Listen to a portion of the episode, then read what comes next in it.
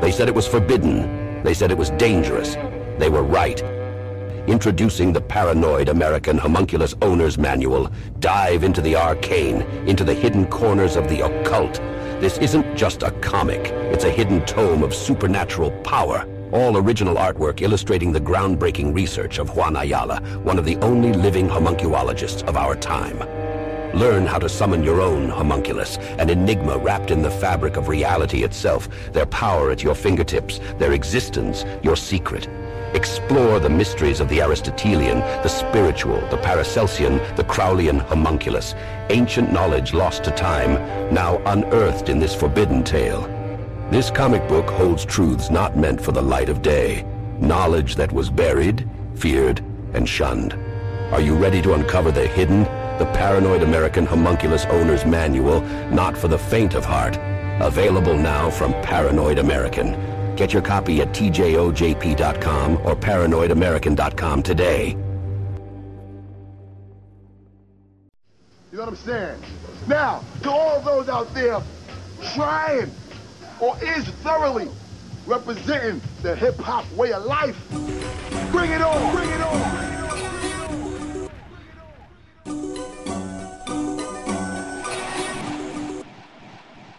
Yeah, we back on the map for real. We be the ones, your BB gun can't pierce my force field. Ninja suit disguised generals, blood spilling, filling up Olympic-sized swimming pools with tubes. When we swing, you better think quick. No, it ain't a thing.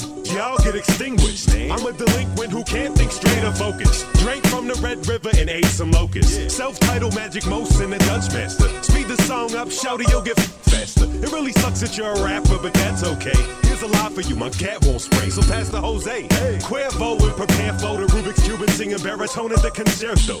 I am God's reincarnation director, changing from a flea to a red hot chili pepper. So who's a hot stepper? When you can't walk on lava or get stretched out like spaghetti pasta. We got heavy choppers and some tree chippers. Uh-huh. Paper shredders that shape heads to a wee critter. Oh. This is the city of Tampa. We speak Florida grandma. Send a card to your grandma with a heart and some handcuffs. So how you so damn tough? Put your hand up and get a high five with a hand truck. Go get the crew, I'll kill everyone. Back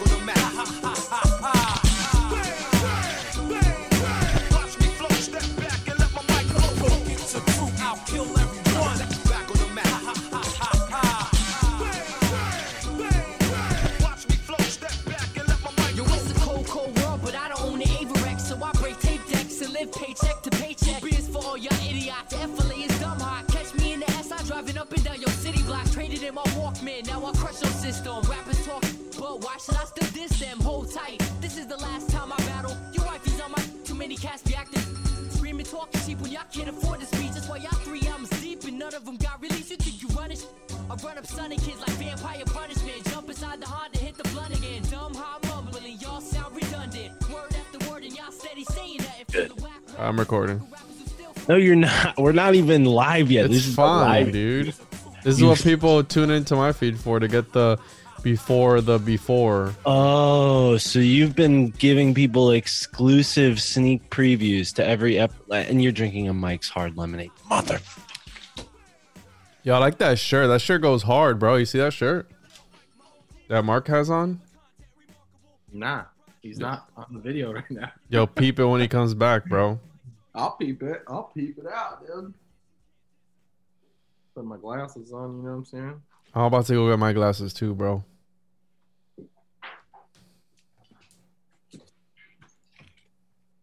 All right, now we're ready to go. Yo, I like that shirt. Thank you. It's it's pops on the live stream here.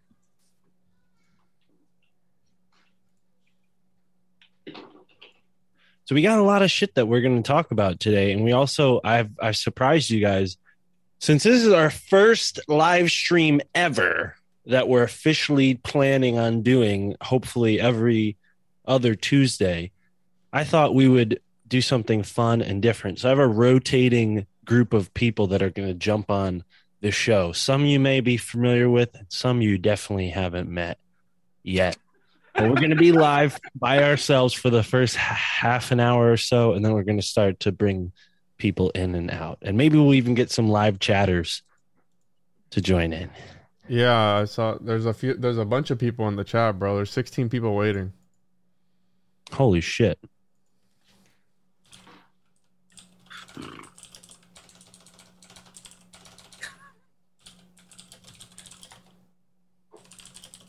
We got people chatting already.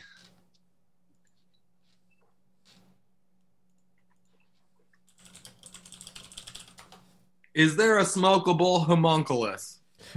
Hmm, is that the first topic? we could do that. I mean, we could smoke one. Like, dude, th- have you ever seen that movie How High? Where Mark, you gotta you smoke your boy, dude. you just got a copy of Jenny Fleck, right? Uh, That- Wait, was that Yeah. professional change the topic style? yeah, I have it. I have it. Fuck, dude. You got that from from Michael, Yeah, bro. That that book is worth a lot of fucking money, dude. I know. Like a lot of money.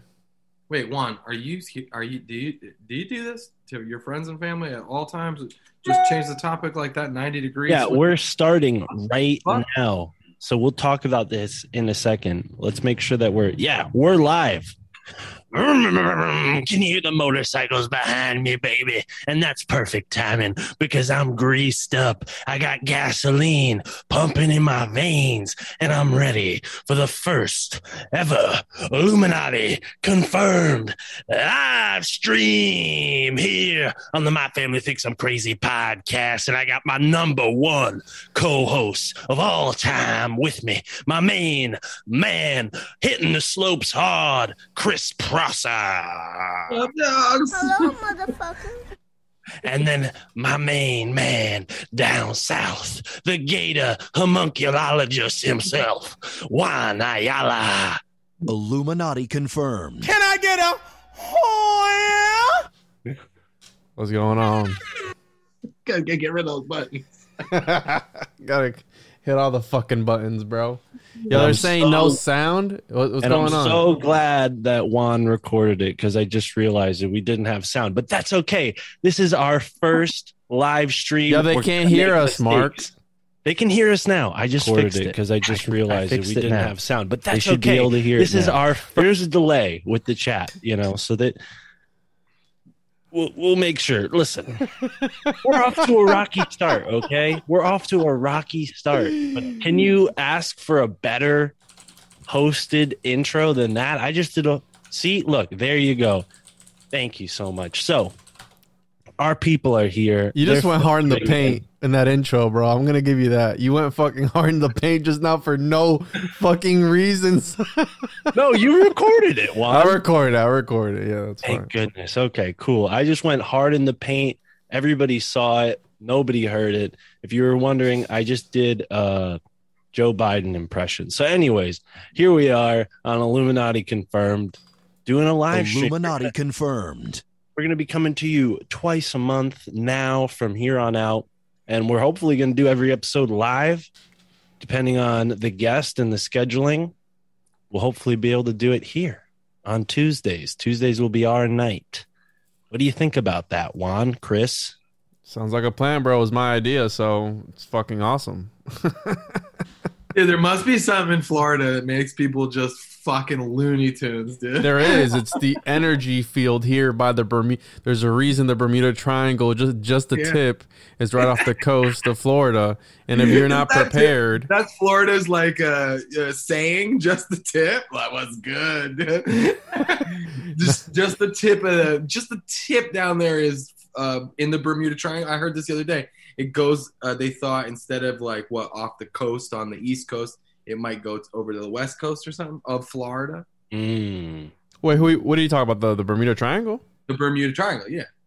Well, it goes. It's off the coast of Miami, but the point being that it that it puts out a certain type of energy. You feel me? So if you're not prepared, it does give you mental illnesses, Illness. and that's the Florida man. They can't take it. And they're just like mm, mm, mm. they're like they're like Mark at the beginning, like let's get ready to like hundred percent all the fucking time. Which you don't, you can't be hundred percent all the time, bro. You know what I Hey, do mean? you think? Do you guys think that Hulk, like the Hulk, was kind of a homunculus, like a Florida type homunculus, like a green one? Bro, what's with you in the homunculus topic, dude? Are you like this is this is you always bring it up. We always go Nothing. back to the homunculus, dude. Yeah, No, we're no about to be reason. homunculus confirmed, a new podcast.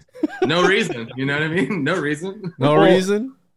I could see, I could see that the Hulk kind of could be like a golem or something. Where Yeah, he's like a homunculus that lives inside you. You know what I mean? Yeah. Well, we all have homunculus that live inside of us. All right. you- Well, let's switch gears because the queen died, and she she's was a not queen. homunculus, 100. percent She's not our queen, but she's Chris's queen because Chris was born in her land. You were born on her property, bro. So how do you feel about your queen bee uh, dying? Now the hive is being led by some fucking fat-handed dude named King First Charles. of all, how dare you? And bow da- and you might bow down to your queen, dude. You know what I'm saying? Wait, what do you? What'd you say that you were born where, Chris? What? Yeah, don't know, Chris was born in the in the British territory, dude. No, it's a U.S. territory. Oh, you lived in a British territory for some time. yeah, yeah, yeah. Which yeah. was where? Montserrat Where's that? in the Caribbean. Wow, dude, you you're Illuminati confirmed. You're a lizard person. Mm. You're the homunculus of the queen, dude. What? That should be the new. That should be our new thing. Like a Mhm. live. Come tune in live homunculus. Right it's here. crazy though. I mean, this this woman did like right. She did like basically like kind of like. My question is like right. She she ran the world right supposedly, but do you do it? Is it through like like business? Like because a lot of people say, oh, the, the the queen runs the world through like America pays tax to her. She owns you know oil drilling rights and mineral rights and all these things and stuff. It's like um, you know, like maybe East India Corporation, which was the name of the company I was looking for in the last, last podcast. I couldn't remember. It's like maybe they just legitimized in certain business. You remember at the end of Godfather, Immobiliare? Oh, you bitches Oh. haven't even Bro, seen is that you're that old, dude? You got to remember, me and Mark are in our twenties still, dude. We're not like fifty-seven. Yeah, dude. So the end of the Godfather, you fucking pussy, because you're a fucking bitch if you haven't seen Hey, Godfather. we're So- live on YouTube, okay? Watch the language. All right, so you fucking vagina. If you haven't seen it, they get at the end of the strike. they get uh they get into business. They get the mob gets so big that they get into business with the uh Catholic Church, the Vatican. And it's like that the company they start is called the Mobilari. That's not a conspiracy either. That's real life.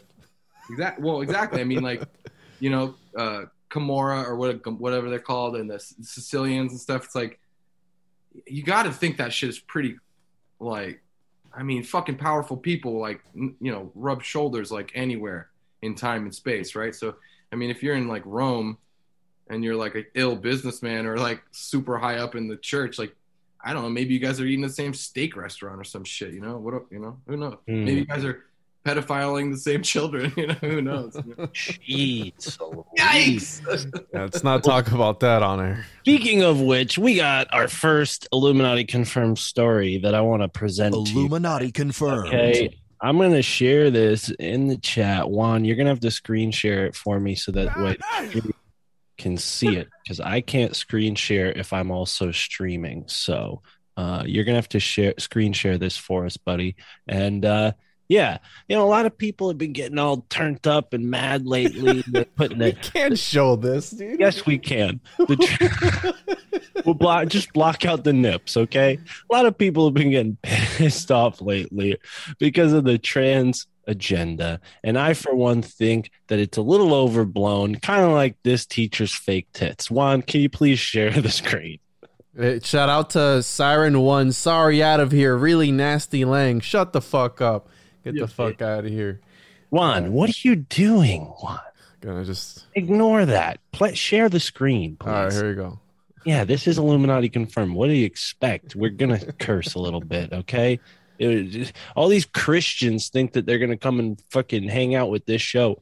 Listen, we accept all, all right. But if you can't hang with the language, go listen to another show. Anyways, so Why is that a thing where all Christians like seem what do you like think of this? What do you think of this, Chris? We got this Canadian high school teacher oh. who I, I think is being a little bit uh, facetious with this transition. I don't think that this is about their sexuality. I think they're trying to buck this. Get out of here with that photo, dude. Go back. I don't want to. I don't want to show it. yeah, that's fine. We can show that there. oh my god. Got this is a some wo- t- this is a tickle wood bitties. teacher. This is a It looks shop like she's teacher. honestly double pregnant. But the the school system can't do anything to stop them. Juan, can you stay on the paragraph so I could Oh, actually? I'm read it? sorry. Hold on. That's all right. Dude, you know how many students just transferred to that school? So, a male Ontario high school shop teacher has transitioned into a woman who now sports what is presumably the most enormous bust in Canada. Can you scroll past uh, the image you're trying to hide, Juan? It's not a big deal. I- I've seen this on other YouTube channels. Uh, Canadian high school teacher uh, is reported by the feminist outlet. Ah, well, we don't care what they say, but uh, yeah, I don't know. I think this guy is pretty smart. He's trying to He's smart, dude. Expose expose the you know just absolute absurdity that's going on in these schools by leaning into it. Yikes! If that's smart, dude, count me out.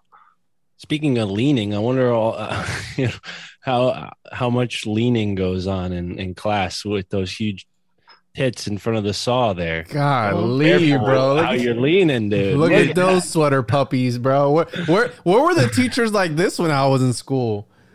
You Well, know it what I mean? it- it is a guy. Does there? This is Yo, a- Juan. just let Mark let him keep talking, dude.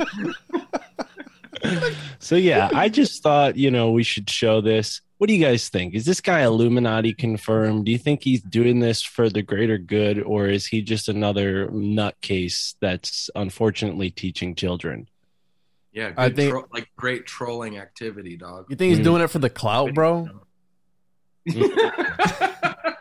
For Maybe. the, for the clout. He's just he's doing it for the clout, bro. He's like, I'm gonna get a following on on Twitter now. I'm gonna I'm gonna get uh, start an OnlyFans. I don't know, bro. I think it's listen. There's this dude that already did that on Instagram. This guy that's like this crazy skateboarder guy, and he got like block letters tattooed across his forehead, and he's like balding, and he's huge, huge fake tits and stuff. It's crazy, dude. And his account is literally him like talking about smoking meth and like yelling at the camera and stuff. It's like, so I think basically what's happening is like, yeah, some people are just like, they just want attention and like, like that's it, you know. And so like you know, it's understandable, obviously, but like they'll go to any lengths to get it, you know, like the whole like Tekashi six nine shit. It's just like it's like it's because think about this dude, like with the internet, think about how big your belly flop has to be for anyone to care, and they're only gonna care for fucking one afternoon. You know, generally, right? It's like I guess some people have made like careers out of it by making it so like abrupt, loud, in your face, like, but like your high school shop teacher shouldn't get the biggest tits in on earth. the way I see it is, listen, you can worship Cthulhu for all I care. You can put whatever, you can insert whatever you want in your own body. My whole thing is keep the kids out of it. So I don't want my kid going to school, and obviously he's not going to learn anything focused on those big old titties like that because oh you know what can't I mean. see what's on the desk. Every So I say I respect anybody's decision to do whatever they want to do. If they want to, again, do whatever, just don't push it upon the children and don't push it upon anybody else. And as long as you don't hurt yourself or others, hey, you know, get the biggest titties you could Mm. fit anywhere. You know what I well, mean? and and people listening are like, "What the hell does this have to do with the Illuminati?" Well, hang with There's, us a- here, there's an agenda here to break up the the the, the what the, what they say the family structure. the nuclear family, yeah. Yeah, nuclear family, right? Right.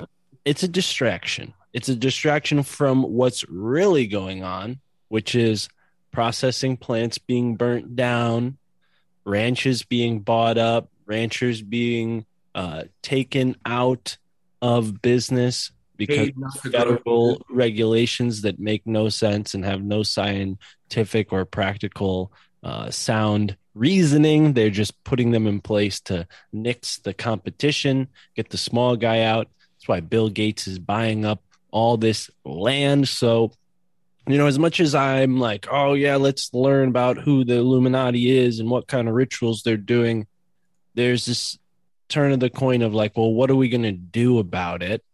And I think the most important thing we can do is recognize that they're putting our attention here like a sleight of hand trick to so we're not focusing on what they're doing with their other hand and what they're doing with their other They're hand fondling themselves with their buying hand. up all the property and so Oh. that's what we need to be doing we need to come together get an illuminati confirmed compound okay? Illuminati confirmed. We'll be we'll farm we'll ranch and we'll invite people to join the illuminati at our ranch and then bill gates you know he'll be our competitor at that point and we'll just put him out of business because we'll sell the best beef Meanwhile, he sends drones packed with explosives over to our houses.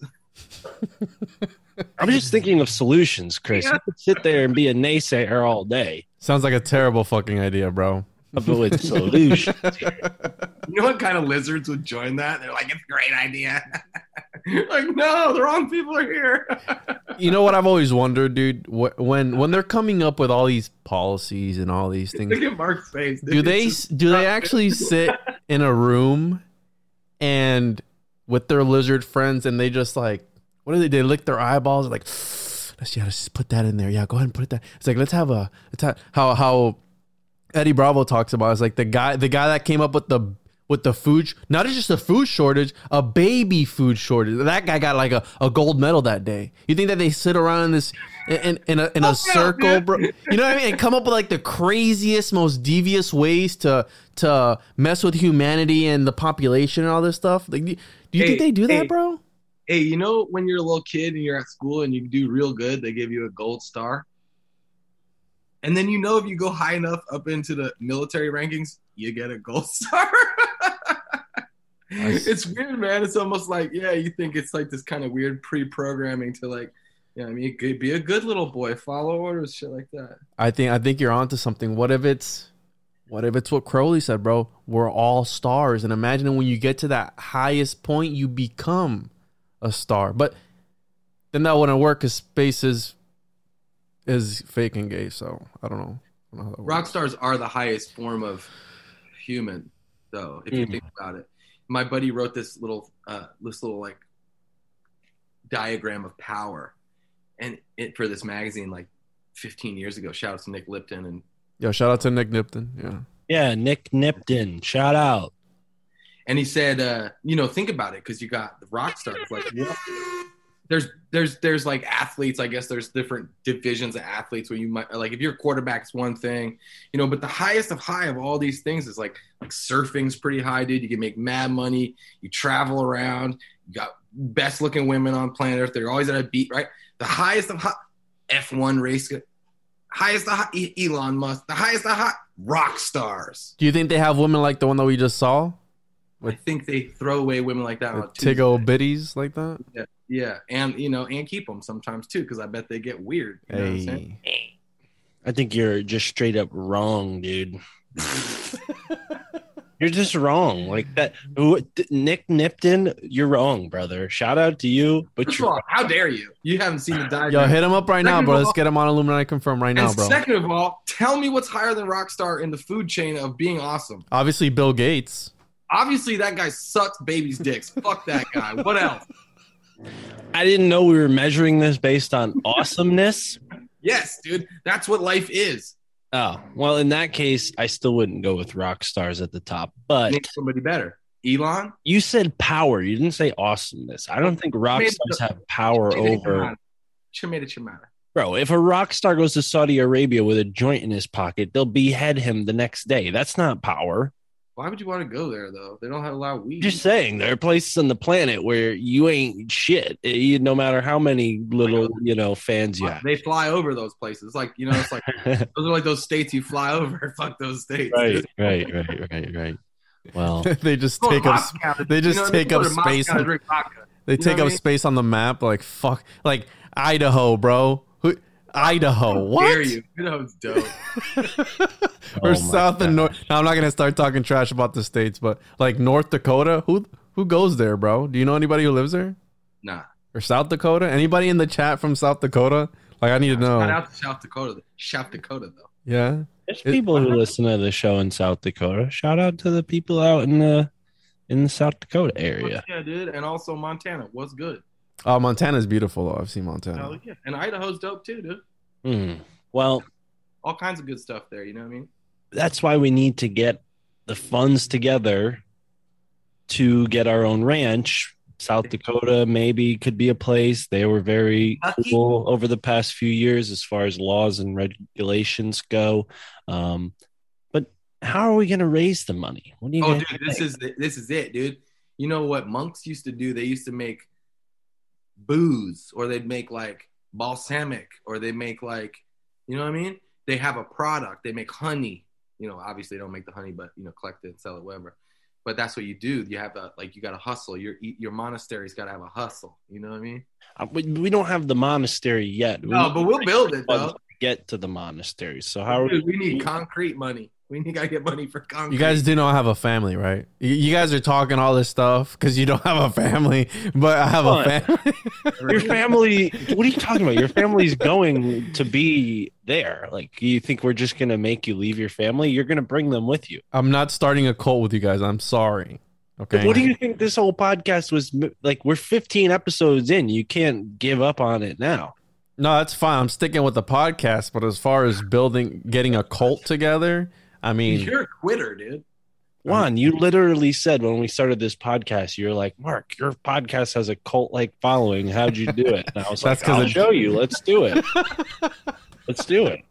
No, I, I hope people think for themselves and, and don't just take what we say on the show as, as, you know, fact, because a lot of the stuff we talk about on this show is sort of filtered through what's funny and what's interesting. You know, we're not always like trying to be uh, know-it-alls on this show, which I think is refreshing uh, when it comes to this type of content.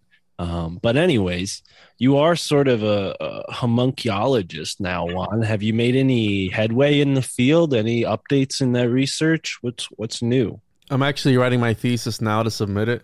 So hopefully I can get a position somewhere Right. uh, some so a position of respect so I can teach the subject. It is a new and rising field, and I think people are need to be they need to be shown the the the, the topic because I think some people in society, these rock stars that Mister Proser here is talking about, are byproducts. I think they are homunculus, bro. And I'm gonna get to the bottom of it. So Wait, is Keith Richards a homunculus, dude?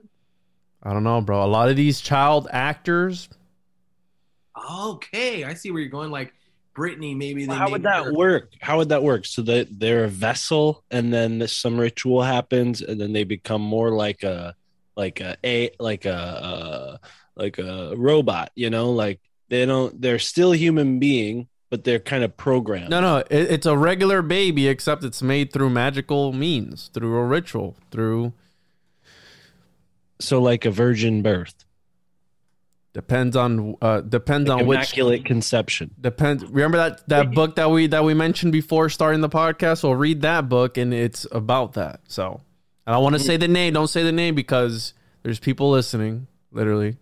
So What what? you didn't mention any book before we got yes, started. I asked you about a certain book that you have that is about that subject. Yes. right. But Yeah, don't say the said it. name because almost just said it. there's people listening who will comment Well, things. People, people know. People can go and look up Tracy Twyman. That's all. Uh, you said it. Now he's gonna start commenting on the fucking comments, bro. well, I didn't even. I didn't even say it long enough. Okay, you you're talking like I have a a T-shirt with her name on it. All right, relax. Tracy Chapman, Tracy Chapman, Tracy Chapman. How about that? wow. I'm glad you're where you're at, Chris. Anyways, um, I'm in man. anyways, ladies and gentlemen, don't worry. It's not just going to be us three knuckleheads for the next two hours. We do have guests, okay, with interesting things that they're pre- planning on talking to us about. We hope so. Uh, don't be disappointed by our first live stream. We're going to be bringing you the heat, okay, covering the news, the action, the stories, the theories, the homunculus updates, okay. We're going deep, homeboy. Anyways, Hold yes. on. I'm getting a thought here, dude. What if Nicolas Cage is a homunculus, dude? No, he's an he's a, he fuck. makes the homunculi. He's he's Oh, the he's alchemist. Yes. Yeah, he's Yeah, the no, al- fuck with that. he's the I fuck with alchemist. that. But I'm saying though, how many could it go back? Turtles all the way down. Well, li- listen, if if, if li- You know what I mean, though. no, no, but here's the thing. Listen, listen, because it's a, a child born out of a magical mean to serve a magical purpose. So essentially, anybody who you see in the right, because we all talk about Beyonce and Jay Z, right, and all this stuff with the Illuminati and stuff like that. Well, what if those people are put there just to one for one purpose to harvest your energy? That's their magical purpose to harvest your energy. They are there. They captivate people, millions and billions of people's attention, right? Sure. Who doesn't know about Beyonce? Who doesn't? And she's even said it that she, while on stage, gets taken over by an alter ego. So she is a vessel of some mm-hmm. sort. In so order, she's channeling an entity as she's performing. hundred percent, bro. Mm-hmm. She's even said that in interviews, dude. That's not homunculus. Yeah, but that's the this is the thing that I get really bent up about. It's like what people don't understand about the Illuminati and when we research this stuff and talk about it, we're not talking about this so that you can be afraid and run away and avoid this stuff. We're talking about this stuff so that you can go out and be the next Beyonce. But instead of listen, no, for real. But instead of of wasting your divine energy and channeling abilities by channeling demons and dark shit and causing problems for people, and you know, I don't want to speak bad on Beyonce. I don't think she's the worst, but she's definitely weird.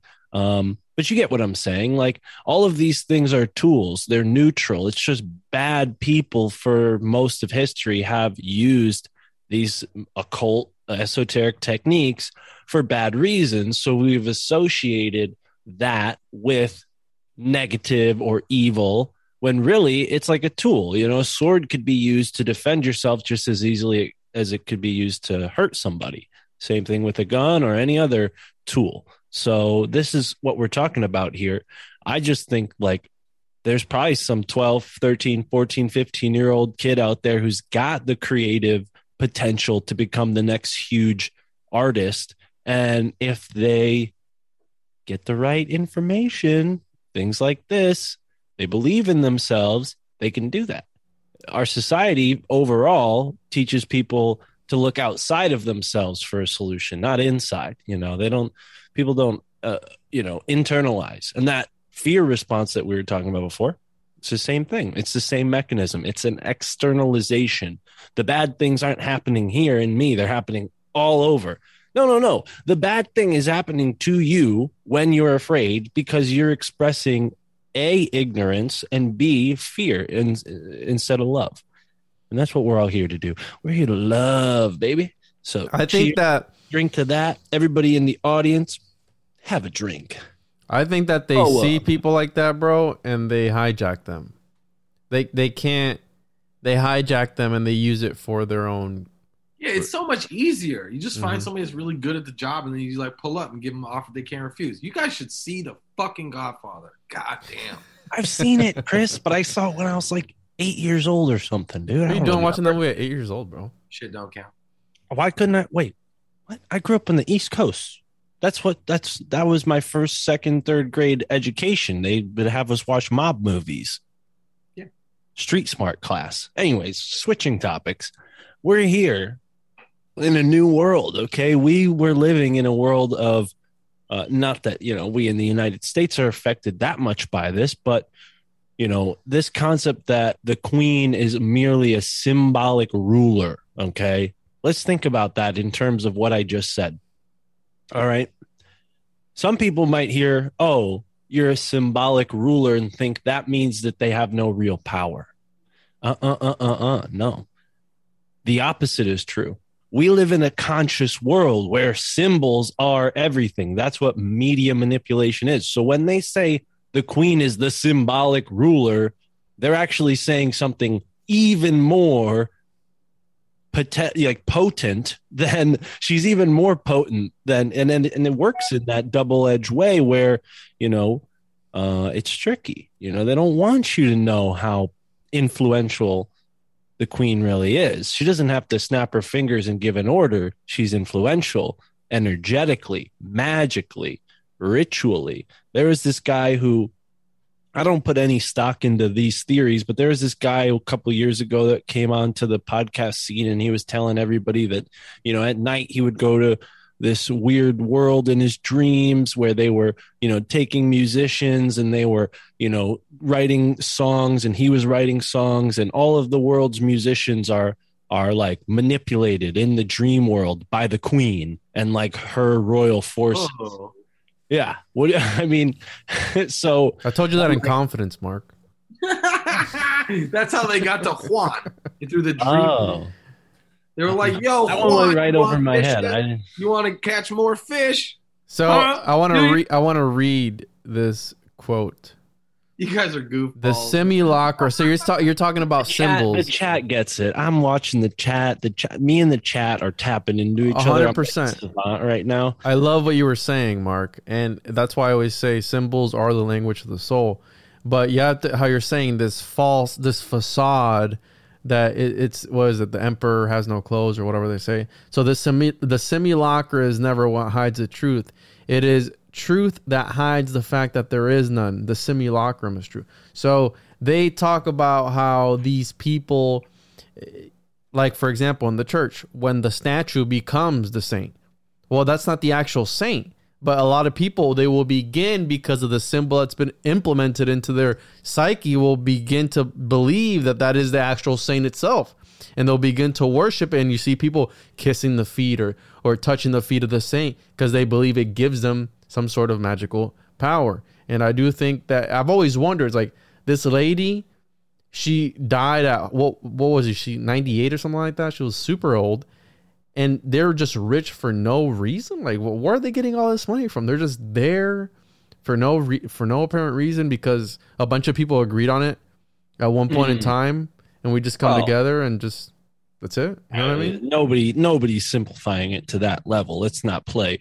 Let's not placate the dumb. All right. Um, we all understand that there was a shift in uh, the world in the Industrial Revolution. You can maybe point to that time period, uh, maybe earlier, the Renaissance, even when the world started to change and symbols became far easier to spread, right? Because whereas in the past, the mind could only go so far, now we enter a world of printed paper where, you know, the ideas and symbols that people have, you know, in their head can make their way onto paper and then across the world. So that's when the monarchies and the powers that be transitioned from a physical place of the throne to a astral or mental throne right? They they transition to sitting on the throne of the mind or the soul even if they could hope to be so bold. I don't think they can accomplish that. I think they they've rested their power on the control of the mind. I don't think they can ever control our souls but that's that's that's enough to keep us ignorant. You know if they control our minds they keep us guessing. They can't control you know what we do with our minds totally but they can limit them to a large degree so final thoughts on that before we get our first guest in here um I think that they I think they've already gotten to that point, Mark, where they're able to predict what we're gonna what we're gonna think. That's what all these ads are that we think, oh, I was just talking about that on my phone. Listen to me now. I'm getting ads for this particular product. No, it's that the algorithm has gotten that good at predicting your future behavior. So it as soon as it, it predicts that it, you're gonna want this thing, it puts it out, and it's like, oh, I was just talking about this. Like, no, it knew you were gonna talk about that. There's also that theory. Well, So the world is a reflection of your own thoughts, man. I mean, that's also yeah. I mean, you- you could say that people project their own realities and create their own realities. So You kind of do though, to a certain degree. It's pretty fucking obvious. If you want to go live in New York City, you get that ass up, take a plane, land in New York, bitch you in New York. So there's that, which is like duh. But then there's like you know levels to it. yeah, For there's, sure. definitely- there's turtles all the way down, homunculus all the way down, bro. Hell yeah. I'm saying though, you didn't even let me get through that thought. I'm the sorry. thought was, Go what ahead. if your job was to be a homunculus, but your job as a homunculus was to be the great, great, great, great, great, great, great granddaddy of the chosen Juan? You know what I'm saying? So you had to just basically behave like a regular person. You had to get a job, pay your bills and shit, find the right lady, get that bitch pregnant, put a good some morals in there so they keep having bit. You know what I mean? Because you are supposed to be the great, great, great, great, great, great, great, great, great, great, great, great, great granddaddy of the chosen one. You know what I'm saying? Maybe maybe maybe, maybe there's a book to pass down or something like that, some Yeah. special knowledge. You know, I, I'm sure there's those too. That that they're more for texture. You know how how Tripley says is a we live in a haunted house and some people are just there for they're a prop. You know what I mean? And I and I did a whole episode on NPCs the other day. It's on my feed. Check it out the one on podcast.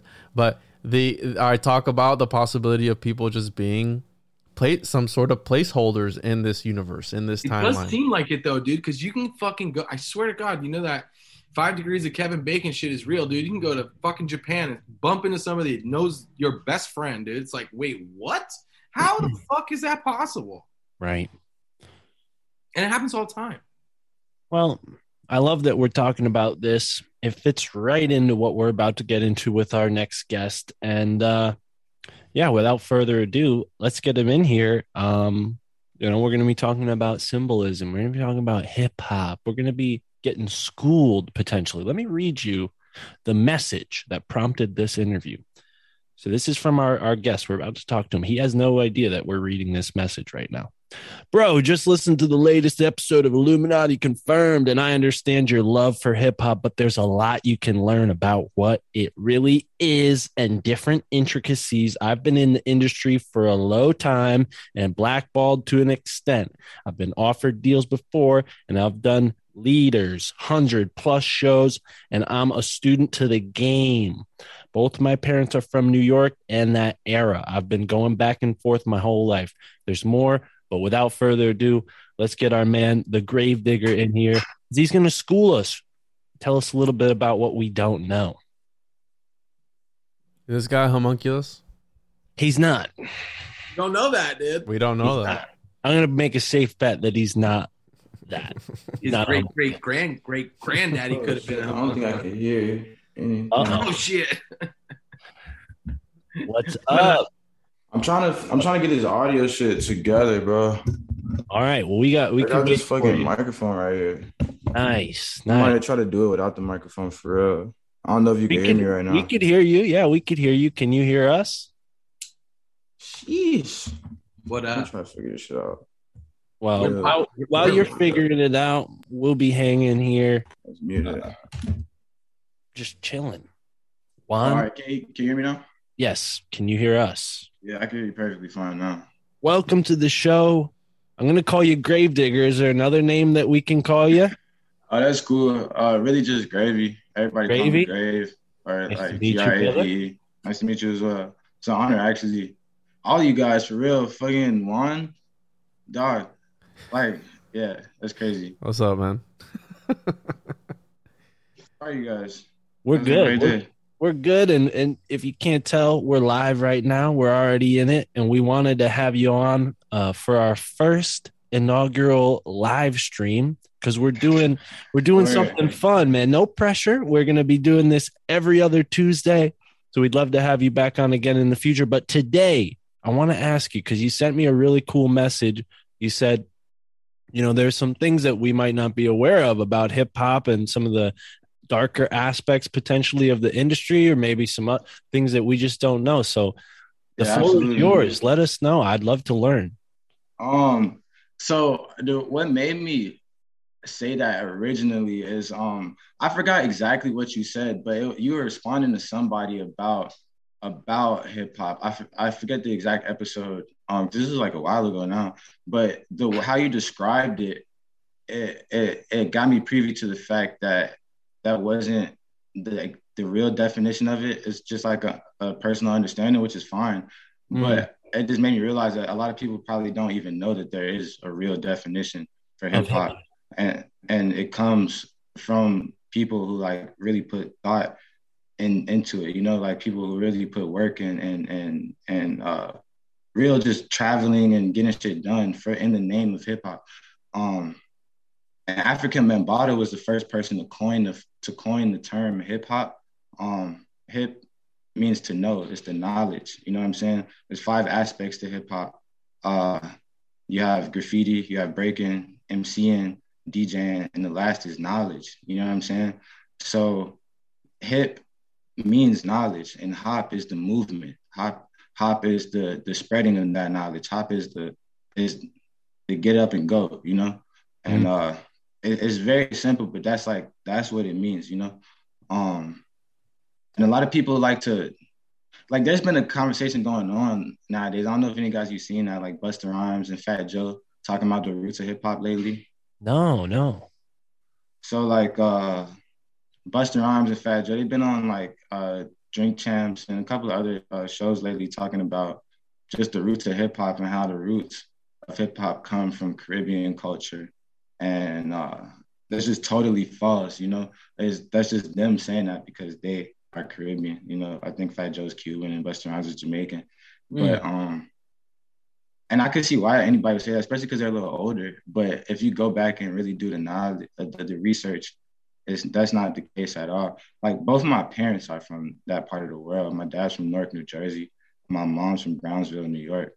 She was born in '74. You know what I'm saying? My dad was born in '70. So it's like they was right there.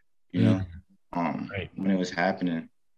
And a lot of people think that this hip hop just comes from uh, immigrants bringing a certain sound to New York, and then us not having resources, so we started cutting the records. You know what I'm saying? But I think that, uh, like, if we being honest, we got to go back a little further than that, um, because in America, we we were always we always had this thing. Uh, we were like MCN on the radio, um, melanated people, and Jamaicans actually would come here and then get that from us and then make it their own when they go back to Jamaica.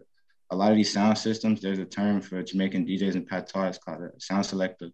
And uh, basically they had these big sound systems and this is where like the, these block parties ideas in, in the 80s and shit come from, from Jamaicans doing that. But they got it from us anyways because they would come here, whereas the army or uh, some kind of slavery, uh, and they would see these sound systems or like radios, just like the 30s and the 40s, you know, they would see sound systems and they would buy one or finesse one somehow, take it back to Jamaica, then rebuild that same exact sound system out of parts that they just found. Mind you, like we're real innovative people, especially when you don't have anything. But um just the constant trade between New York and different islands, especially Jamaica, of people caused this I- idea to be had that okay, so it must be this Caribbean influence. Well, really, it's it's the opposite. Um, we influence them, and then they influence us again. It's it's a shared relationship more so than the creation Mm. from the Caribbean. Yeah, no, it's more complicated than it's just all from the Caribbean or all from New York. There's that interplay, there's that interaction that that really adds to the the creative process. Yeah, man. Wow. So you mentioned your parents being from the East Coast area. Was that a, a part of your upbringing, like them instilling these values into you and saying, like, well, this is you know the type of music we like, and this is why? Like, has this always been a part of your life? Yeah, absolutely. So my stepmom is really, really much to her. She's from Connecticut, actually. You know, um, I got I, what's the area called New England? Mm, yeah, that- New England. Yeah, so she's from uh, New Haven, I think. Oh, shout one of- out. one- yeah, one that's of the I'm around. I'm I'm right there. Cool. Shout out to your grandma. Or your No, it's, it's, it's my uh, my stepmother. My, so my Oh, dad got stepmom. remarried. I said every type of family member but stepmom. Okay. Good. Stepmom's from New Haven. Shout out to her. Um, but it, it was really more her doing because my mom, she's always been really recluse. Uh, she graduated high school at 16. Um, she she always really listened to like jazz and reggae, like like roots type reggae, not like dance hall, and like just real easygoing music, gospel, you know, like Fred Hammond and shit like that. But my dad, he's like a big house music guy because he's from New Jersey, but he listened to like obviously like older hip hop, like uh, Big Daddy Kane and Kool Moe Dee and shit like that.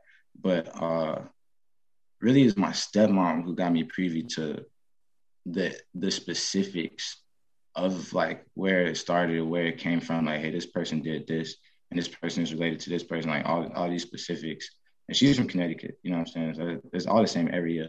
Um and it's I don't know, that that whole situation led me into some to some whole other like research and thought processes. Just the Mm. same I, I was telling you in the uh, in the email, just because learning about the hip hop and like the more spiritual aspects of like putting frequencies together and bringing people together and like what that does and why it's so effective in every single country right now. Like different versions of hip hop, even uh, whether it's a bastardization of it or not, hip hop is like the most modern spiritual language, I would say. And that's why it's so effective amongst these different countries. Like all kinds of people, you don't have to speak the same language. It doesn't matter what color you are, or where you come from. It it, it it's pervasive across these boundaries, you know.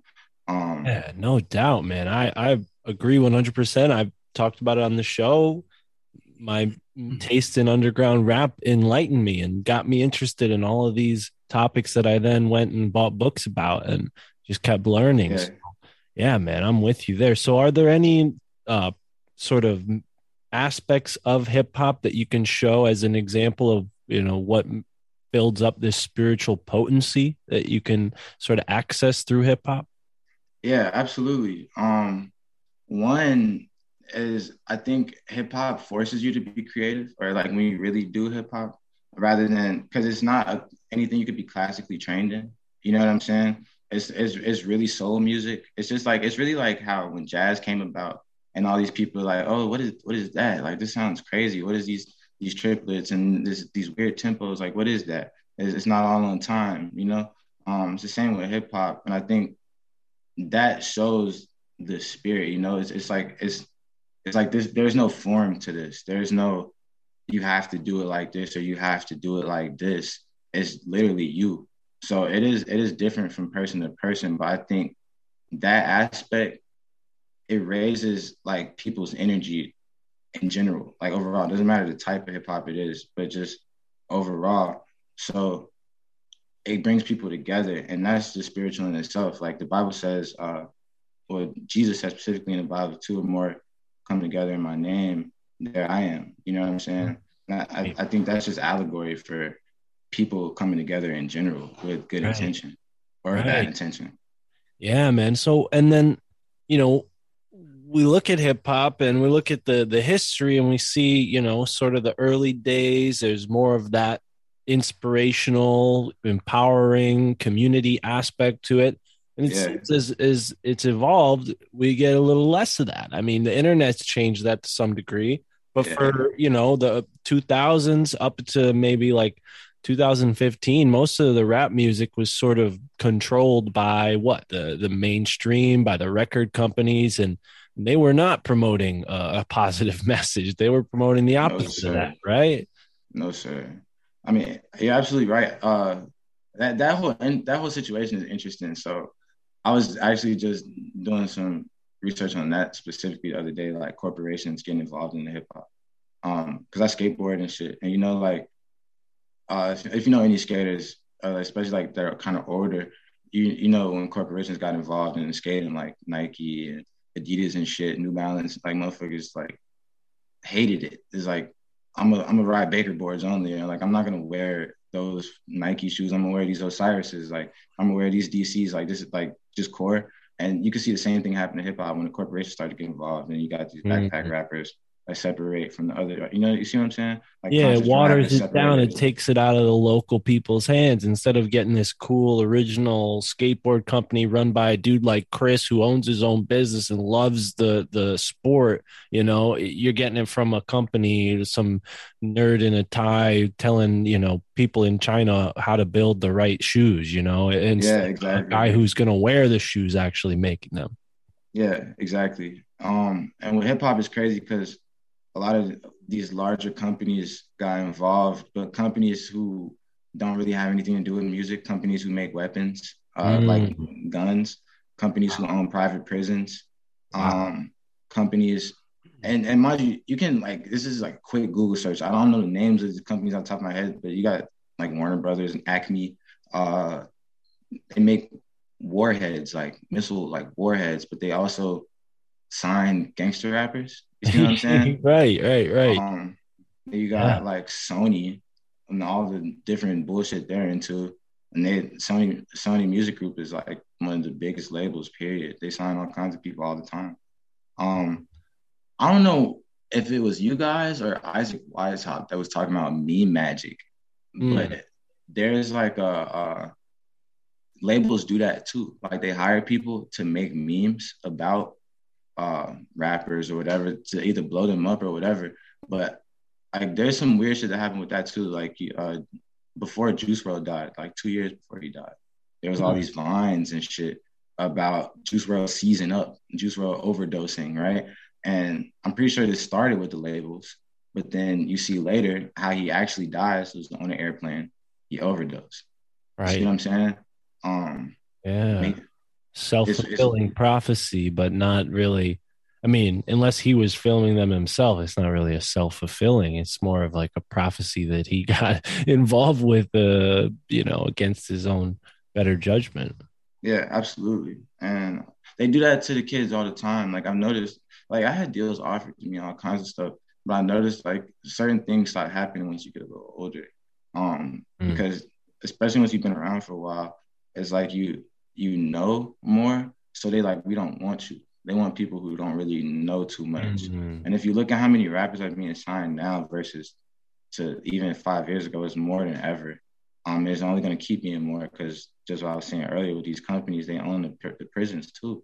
So these companies own the private prisons, and there's rules. Like, don't take my word for it. You can search all this shit up. There's rules that they have to keep these prisons uh, 90 plus capacity, like 90% plus capacity, um, in order for it to still get money from Mhm. uh, Oh, yeah. certain, certain other companies. I've heard So- about that. Yeah, you're absolutely right. They they have an incentive to keep the prison full. It's the same thing with the hospitals. Everything that's Yeah. gone down in the two year past two years, they don't have an incentive to heal people. They have an incentive to make more money off of them, treating them and keeping them there as long as they can. Same thing with prison. They love it when people repeat uh, an offense and come right back. I mean, that's just more money in their pocket. So they're not trying to Yeah. rehabilitate when when you're in a situation. Dude, like it's a for-profit company yeah.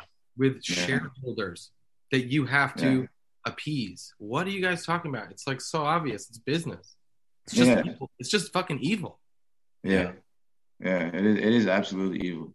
And you get all these kids who usually get signed uh, 19, 18 years old. Like, look at how they got Lil Wayne. Or even like people like the Kid LAROI, some 15, 16 year old kid from Australia, like super platinum. Or you can even look at it like with Justin Bieber. Like, Usher found Justin Bieber, but look how Yo, young his he was. face went numb, son. Did you see? that? Yeah. Dog. You guys see this, Yeah. Oh, Justin Bieber's face is done. Bro? Tell No, him. no, no, no, no, no. His all right. So he got the he got a booster, if I'm not mistaken, and half of his face is just like fucking numb. Like he can smile, but like the other shit's like you know.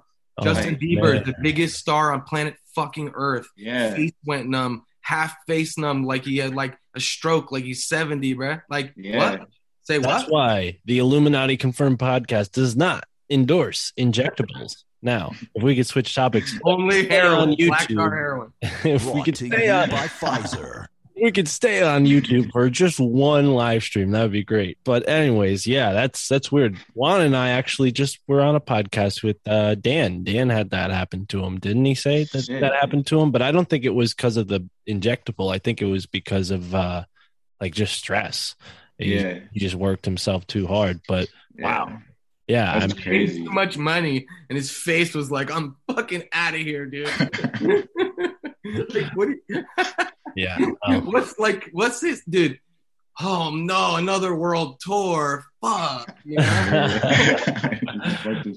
Oh my gosh. So when people look at the rap world, the hip hop world today, are there still bright lights? Are there people who are pushing against the the curve? I mean, who are you listening Fuck yeah. Fuck yeah, dude. Um, there's a honestly, I would say now more than ever, just because the internet is so accessible to everybody. So like, and you can make music so cheap now. I mean, when I, when I was a kid, you had to like buying a studio equipment was so expensive. But now Right. it's like you can just get a setup for 150 dollars. You know, like a decent Great. setup. Gravedigger, are your parents five percenters or any shit like that? ah, that's a whole nother conversation. So my grandfather, uh, he he's he was Muslim, Shia, but uh, my great grand, well, my great grandfather, my great grandmother, when my great grandfather died, she became Jehovah's Witness, and Mm. so my my mom grew up in the Jehovah's Witness church, and my my dad uh, he grew up in the Baptist church. Um, it's crazy because I, I out my I practice Islam, probably not traditionally. I would I would consider myself more of a Sufi, um, but when I only cousin my grandfather, like I was just learning about him. He died when I was one, so like when I was a kid, I just wanted to learn all about him, you know. And uh, yeah, that like so I know like his brother was a five percenter, but he was Sufi, uh, he was uh, Shia. You know what I'm saying? But this is just like normal New York shit. Same way Malcolm X was a part of the Nation of Islam, and then he converted. But you know, it's Um, like it's like on some like black masonry shit, right? Like, like I, I, bro, I, my father was a Mason, so I didn't even. I really, I, I want to talk to y'all about that. kind of shit, Illuminati confirmed. I knew it, bro. I knew it. So my my father was a Mason, my mother was an Eastern Star, uh-huh. and uh, Are you? I told you this guy was a homunculus, bro. He's, I, I love everything he's saying until right. Oh, Yeah. stop, I'm just kidding. I'm just kidding. Continue. Yeah, come keep on, going. no, this shit is crazy interesting, dude. If you watch Belly and they like talk Yeah. about five percent nation, the Nation of Islam, the gods on the earth. If you listen to Wu Tang Clan, uh, Yeah. uh, like if you Yeah. listen to KRS One, Temple of Hip Hop, like it's intertwined. that's that's actually has a lot to do with hip hop being spread around the world. Is the temple of hip hop? Um, and these schools, the Afrika Bambaataa started. So KRS One has his shit in New York right now. Zulu Right. Nation and shit, right? Yeah, yeah. Zulu. These. Uh, so basically, when Zulu Nation did the first their first world tour, they um it was independently funded, you know, and they went to every all the countries they could go to, a bunch of countries in Africa and Europe, uh, and Asia and shit like Thailand and Japan and shit. And they started these schools and showed people the elements of hip hop, like the original elements of hip hop and what it meant. And that's why, like, if you go to these places, there's graph, like good ass graph everywhere, and people are still like Yeah, rapping right. on boom bap beats and shit Right. because that that seed was planted like a long time ago, like mid seventies, early eighties. But bro, And, uh, that shit, that shit you were talking about earlier, though, with the um, Caribbean nations getting uh, the accolades for inventing hip hop, like Yeah, you know, we got to understand that electronic music, you know, started in Jamaica. Toasting over records started in Jamaica. Like being an actual MC, a, you know, a, a microphone Nah. controller. Like this is the party producer, the one man band The wizard. sound system. That's what I mean. Yeah. You look Like- into David Rodigan, you listen to these guys now that have been studying reggae, Yeah. Jamaican in particular, since the 40s. yeah, This is where this comes from. Like a lot of this undeniably, but I but it is interplayed, So- but as the world is. Yeah. That's and that's that's what I thought for so long. You know what I'm saying? I really thought that for so long, just because I grew up around so many Jamaicans and shit. Um, like I said, my mom's from Brownsville. If you ever been to East New York, Brownsville, there's nothing but yards, you know. Uh, real, uh, yeah, yards outside everywhere. Um, and my, so I used to think that, right? But then if you go back, just go back before Jamaica had the same access that we had, we were, they get the toasting from us. Like if you listen to these old uh, Jamaican DJs talk, right? They get the toasting from us. Like before they were ever toasting, they were listening to us on the radio. This is like the 30s and shit. You know what I'm saying? They're listening to us on the radio, MCing and like rhyming. It wasn't in the same way. It's completely different, you know? But it was just their take on that. And then then you get the toasting and the dub, and right, that's where electronic music comes from, just like you said. You get the toasting and the and the dub. Yeah, And Lee, then- Scratch, Lee Scratch Perry, all respect. yeah, yeah, I, yeah, I, absolutely. I got a I got a Lee Scratch Perry shirt, like uh, a Supreme Lee Scratch Perry shirt. Dude, watch the fucking Upsetter, the documentary. It is Yeah. absolutely incredible. And he's a black magician. And yeah, what?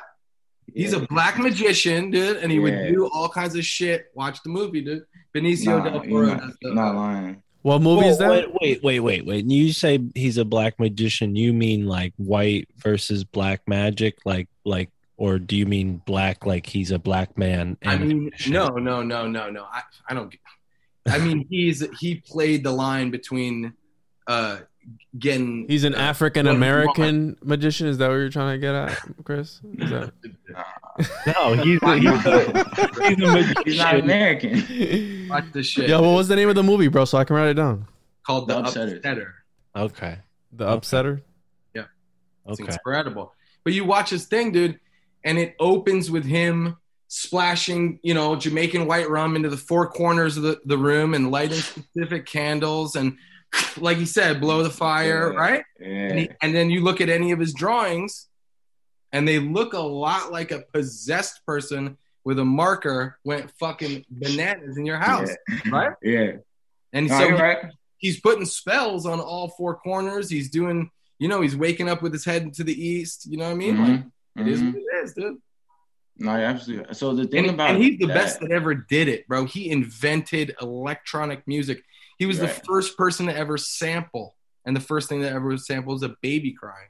Uh, so I actually got notes on that. I would say he's the first Jamaican to ever sample, but there is a, uh, what's his name? Oh, I'm looking at my notes right now. What's his name? Because That's kind of sus though. Baby crying is the first ever sample. One Bro, of the he- first ever samples. He was, So- he was, he's a at like a savant, like one, like a like a modern day Michelangelo. Yeah, no, you're absolutely right. Um, but do you know Grandmaster Flowers? Uh, No. Cameron Flowers or uh, Pete, DJ Jones, DJ DJ Pete Jones. No. Um, these are some of the first people to, to sample break beats or So- make the break beat and then loop it like before Funky Drummer.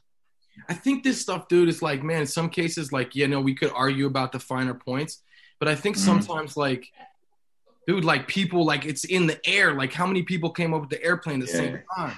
Like Yeah, multiple.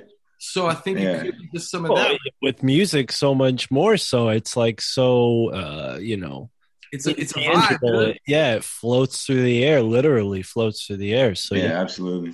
wow. Yeah, it's a Well, vibe thing too, because like, um, But- but- you know, I was asking the five percenter thing at Gravedigger because about you. Oh, yeah, some- yeah, yeah. Some dope, some notes. Let's get. Let him talk. Let him talk, Chris. No, no, no. I'll, I'll, I'll talk about this five percent shit because that actually leads to some whole other shit because I practice it some. And uh, so I, I started off learning about Islam from learning about my grandfather and learning about the five percent nation. But then I learned about like my dad was Mason, like I was saying, my mom was the Eastern Star, like I was saying, because they're uh, veterans. And like I guess it was just normal back then for like army veterans, like just join up. But basically, I kicked out. So it makes me a Lewis, but it, uh, I could never join because I got kicked out. Um, Oh, yeah, AP records, like nah, son, like Nah, yeah, they got- about they- you. they keep records. They Oh, definitely keep records. But um, I could become an honorary member, Hmm. but that's like based off if they want me. Like a lodge has to pick and be like, "Hey, I like the work you're doing," and you know. But I could I could never join unless I was like a like a like a like a, a lesser order, like a order that's not connected to the larger Freemasonic orders. You know what I'm saying? Like a smaller shit that's not really connected to him. I could join shit like that. Um, like Jehovah's Witnesses, they're fucking Masons. Uh, the Mormons they're fucking Masons. Um, a lot of a lot of uh, Islam sects are Masons. a lot of Judaism sects are Masons. But really, like, what got me into all this is like learning about Virginia. Like, I'm from Richmond, Virginia. You know, um, I know that like my parents is from up north and shit, but like they got there based off of like leaving these more southern places. Because like my grandparents all started off in southern places like Virginia, North Carolina, Georgia, shit like that, and moved north. So that really was got me into like researching a lot of this shit. Not the not the hip hop shit. It's kind of just grown with me, but like uh about masonry and shit. Cause my dad told me about different rituals when I was a kid, but I didn't understand. You know what I'm saying? But then Yeah. like you hear about shit like the Order of Melchizedek, or you hear about the Phoenicians building the Temple of Solomon and the demons building it at night, and how it would have took 25 years, but because it, he ordered these demons to build it at night, it only took like five years or two years or some shit like that.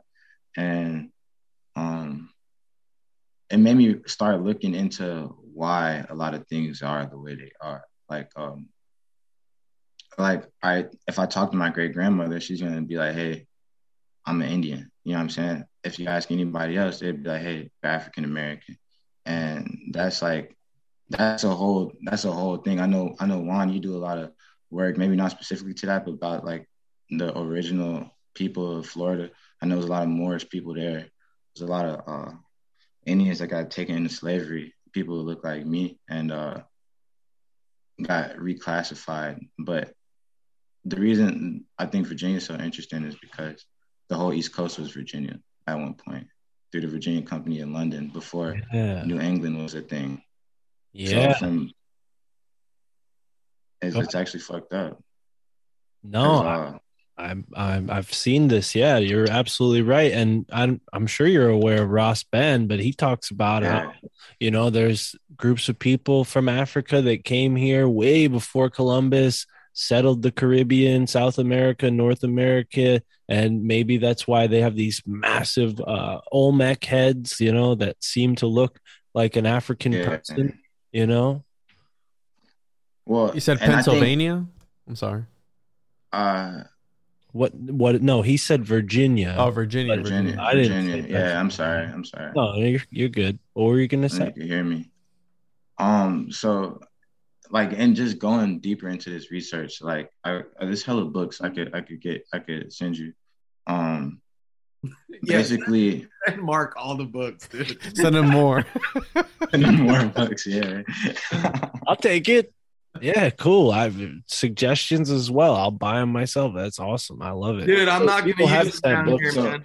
People have sent books. If you want the PO box, I'll send it. But yeah, There's I- a there's this book. Uh, I don't think I've heard you mention it before, but I think you should read it. Uh, it's called Ancient Mystic Oriental Masonry. I haven't. Um, you say you have it? no, I haven't heard of that. That sounds Oh, really no. interesting. So ancient read it. Oriental Ancient Mystic. Masonry. Yeah, Ancient Mystic Oriental Masonry. Okay, up. Um, yeah, yeah. And um, page Can you tell us about 25, they talk about some indigenous people who are uh, to be considered Negroes, but who are from America. But I, I got so many sources and pictures and shit. Like my family, you know what I'm saying? Uh, like, all right, I'm gonna, I'm gonna, let me start off like very simply. So they, so people like Ross Ben or a lot of scholars will say, hey, before Columbus, Africans traveled to the New World. But I think it's way, way deeper than that. It's not just, hey, Africans traveled to the New World. If you read the Bible, right, uh, it tells you about how the sons of Ham went to the land of Shem. Shem was supposed to inhabit the middle of the earth. You see what I'm saying? Uh, a lot of people consider the lands of Shem to be America, North and South America, including Canada. Um, they, the, a lot of people consider the sons of Ham to be from uh, Eastern Africa, Central Africa, Northern Africa, that area, North, North, Central, Eastern Africa, like that, the whole right top side. You know what I'm saying? And basically, they came over here when they weren't supposed to. This is way longer than ten thousand years ago, and they got kicked out and went back. And when they got when they went back, they established places like Morocco and Tunisia and uh, Tripolis. And this is just what the Bible says. And I always thought that was interesting because nobody ever brings that up when they talk about people, like the like the history of people. Like we like and I, I know it's like all right, it's the Bible, like whatever, but like so many people base their entire like we think we think of Jews to be a race because of the Bible, you know? Like we think of all kinds of people to be like a group because of the Bible. So it's like why don't we consider these Americans? Wait, wait, wait. Hold on, though. I got one for you, though. I did ask my buddy who's Jewish the other day Mhm. about that, and he agreed. He was like, "No, we're different." I was like, "What? Say what?" He's like, No, "Yeah." what's the question? He did say that. I was like, "I can't." You know what I'm saying? He said that. I was like, "Oh, okay." I thought we was all kind of the same, but different. But he said they're different. So No, no, absolutely. So basically when I talk it was weird. studying the indigenous people of Virginia or in Florida or in Connecticut, um, Michigan, California, Texas, you'll see that a lot of these people have Semitic origins. A lot of people have Semitic names. A lot of people have Semitic practices, um, like Jews. Uh, a lot of colonizers refer to these indigenous people as a prayerful people. Um, if you look at pictures, you'll see similar like six point star imagery. You'll see uh, similar tales, like or traditions that line up with Bible stories and shit. And it's like, well, why is that? But the Bible tells us, you know, that they can't like a lot of these tribes are considered to be lost tribes. I'm not saying oh it's like the 13th tribe, but these are lost tribes of Israel. But like why would scholars, like colonial scholars, come here and then say, hey, these must be lost tribes based off of their customs and customs only, you know? Well, I- I there- was- there's a lot of evidence I've come across that fits into what you're saying. I mean, for one, in Connecticut, there's a rock up uh, Lake Tom, or sorry, Lake Waramaug, Mount Tom. On top of Mount Tom, 300 years ago, they found Hebrew writing in, yeah. you know, and carved into this rock. That's just one. Down Yeah. near your way in the Carolinas, there's a group of people with fair skin. Uh, you know, they their hair turns white as they age, and they claim to have lived in Carolinas for 600, 700 years more. Like they they claim tribal heritage, but they look Yeah. like Jewish people, what we consider like modern Jewish people, and that, that's just the tip of the iceberg. I mean, there's so many, there's so many more examples of like what you're saying. Um, one, there's another one that I just sort of slipped my mind, but wow, gravy, this is incredible. You're giving us the gravy, as Chance and, and Dissident like to say, the synchro gravy. I have a book for you actually. Um, another one, if you want to learn about Jews in America specifically, um, during colonialism, because uh, in in Europe they sent a lot of quote unquote undesirables. So it's from Ireland, Scotland, Iceland, Greenland, Finland, Sweden, like all these European countries are European strongholds, like countries that Europe is like owned over. They uh they sent quote unquote undesirables to America. Um, and basically what these quote unquote undesirables were are uh you'll search up a term called black Protestant. Um, all of their Muslim populations and all their Jewish populations uh are Negro Quakers, you know what I'm saying? They sent them to America and for a while they were free. And then after a while they got enslaved. You Really? what I'm Yeah, absolutely Wow. um even like some of my ancestors like uh i got some ancestors that are hedgepath indians and they're related to nanticoke indians and all of the nanticoke or nanticoke however you say it, i forget how you say it like it's, it's a weird word but i think it's nanticoke n-a-n-t-i-c-o-k-e Yeah, yeah, yeah. Oh, they're up here in New England. I've seen some some signs, and they'll be like a Nanticoke River here and there. Or, yeah yeah. so they were they was all around, you know, um, this side, this part of the uh, America, and basically, they all got enslaved. Like their main headquarters, like where they were, like their city center, like their tribe center, just got ransacked and enslaved. If you search that, if you search that up, uh, Nanticoke slavery, you'll find all the all like all kinds of information about it. And a lot of these people look like me.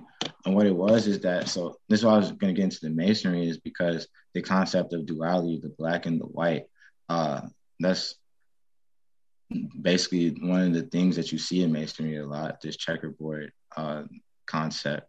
Um and they label people black or white. It's, I can give you examples from my family. My great grandmother, her sister is white passing. She's a little, my great grandma's a little bit darker than her. So my great was my great aunt basically. My great great aunt. She married a so-called white man, and they had babies, and their baby comes out fair, but their hair is a little thick. So he's confused, like I, you know what I'm saying. And the whole time is because she was scared to go at, to like be known as a colored woman. You see what I'm saying? And because of that, uh, like she like it, it was a safety thing, you know. So she could have just a better life. She married a white, uh, so-called white man, and I have a bunch of white cousins now. But you know what I'm saying? We don't talk. Bob Marley look- mom, too. Yeah, absolutely, absolutely. And the funny part about like I think that whole situation is that you know anything about Walter Plecker? All right, so this is something I like. I think you would really appreciate is learning about Walter Plecker. Walter Plecker was friends with Marcus Garvey, sadly. Ooh, But, here we um, go. Ooh, talk about it. but basically Walter Plecker, he uh he's a huge eugenics guy. Um, Good time. like huge eugenics guy, just like uh, Bill Gates people, you know, just like. Uh, Are you are you- are eugenics to be clear? Are eugenics people that are trying to actively get rid of certain people or Yes. trait or traits? Yes. Yes. Tra- bo- both. Yes. Absolutely. So Okay, I'll, I'll so- explain it. So okay, yeah, please, please, please. So basically, Walter Plecker he uh, and invented a couple things. Let me open up my notes so I don't get this this law wrong because there's these laws in Virginia where he basically got them passed, and they're all eugenic, eugenics types laws. So basically, there is uh, the Virginian Indian Racial Integrity Act or the Virginia Racial Integrity Act. If you search this up or anything, any anybody talking about it, or you just read it for yourself, you'll see that uh, Walter Plecker basically influenced this law to say certain things. And what it says is that, hey, look, if any body that you deem to be visually Negro cannot be Indian in the state of Virginia. So basically, they just took the status away from millions of people. Immediately, just took it away, and this is like ended up in slavery that were once free. Mind you, not from Africa, not from Jamaica or Cuba or anywhere else. From Virginia, been here for ten thousand or more years, and these guys come over and it's like, hey, we're gonna reclassify you, and that's that's definitely eugenics. So basically, they went to a lot of these tribes, and uh, during censuses, it's like if you looked white, then and you said like, hey, I'm a free white person, they labeled you as that. Uh, the term mulatto, like, uh, search up in the Black's Law Dictionary, the fourth the fourth edition, or really any of the first ten editions. A lot of the, the words are the same. Free white person doesn't mean just hey your skin is white. And black means dead, literally dead. So legally though, this is a, this is a legal status. So when people put this shit on their census, you know what I'm saying? Um, You know what mortgage means? I don't actually, but I should look it up. Wait, what? You said that that when people put themselves down as black, they're literally saying that they're dead. Absolutely. But Walter Plecker, Walter Plecker had like a lot to do with that. right? Wait, say it again. Like word magic shit. It's like Absolutely. it doesn't mean nothing. It has nothing to do with color. Like let's get Yeah. past. It means Yeah. you claim a side, but it, the real problem is they don't teach you the the, the rules of the game Yeah, exactly. because they're Exactly. cunts. Well, it, no, it's not just that they don't teach you the rules of the game. They give you a fake set of rules to keep you a victim eh, Fair for enough. generations while they play the rules of the game. You know, yeah, yeah, yeah, yeah. Yeah. Def, definitely, definitely. Nah, for sure. Yeah, yeah. Um, It's a, it's a rigged fucking thing, man. This whole thing is a fucking Chutes and Ladders out Well, here. but- this shit so- fucked up. So on the on the legal side of things, people are actually like hurting themselves by, you know, on paper identifying a certain way without. yeah, absolutely. If you if you identify as white or black and you're an American person, you're like wrongfully led into knowing who you are and where your people came from. I identify You as a what I'm saying? toaster, as a Portuguese transsexual toaster. Well, so it's funny that you that you make that joke though, because like you know, like all this shit is going on now with the transhumanism shit, and like the the law of gender and how it's like goes hand in hand with that. And they're telling you, can identify with as anything you want. You know what I'm saying? Like this, what I what I'm talking about is literally basically the same thing, but it's like a force into a certain way. 'Cause, like you, you see how now it's like, oh, they're like really persuading people, like, hey, maybe you should be something else. You know what I'm saying? Rather than uh, Yo. saying just do what you want. It's literally the same thing. Walter Yo. Plecker, Yo, Lil Nas X is like the gay version of Nas. Do you think they're gonna take every rapper and do like a gay version? You know what I'm saying? Oh my! so so that no, that's been Jay Z, son. You know what y'all I'm saying? seen Out here. Boondocks? Yeah, the cartoon. Yeah, I know y'all seen uh, Boondocks, Gangstalicious and them. That's old, bro. Yeah, but it's the it's the same thing, you know. Yeah. It's the same exact shit. Uh, a lot of these rappers, like, they go through humiliation rituals. You feel me?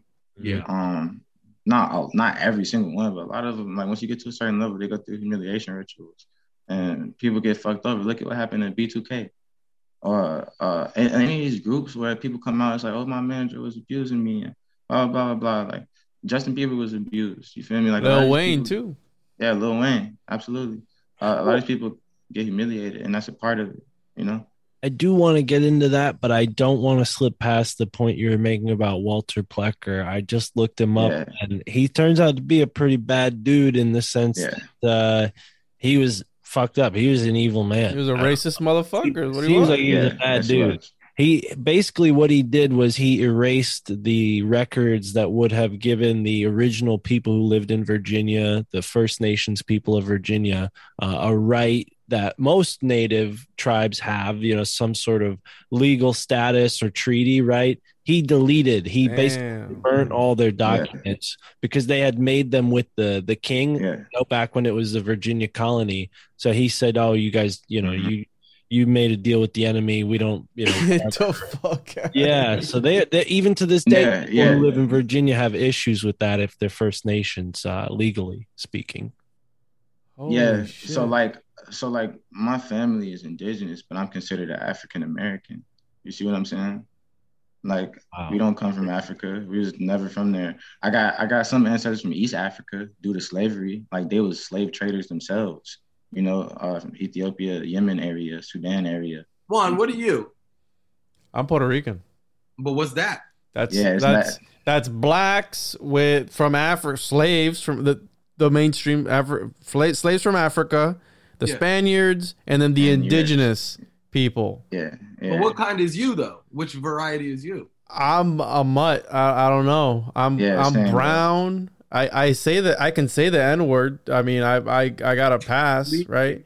But I don't I don't know, bro. I don't Nah, know. you indi- you you indigenous as fuck, man. What like that's that's the that's dodge the hijack, bro. Like really, a lot of motherfuckers from Puerto Rico, they like mo- y'all only look a certain way because there's more European ancestry. But at the end of the But day, there's full people- blacks in Puerto Rico, like black, like Well, your yeah, I- I skin tone. And in Port, and my my wife's Brazilian. In Brazil, there's her cousins are black, like black. Yeah.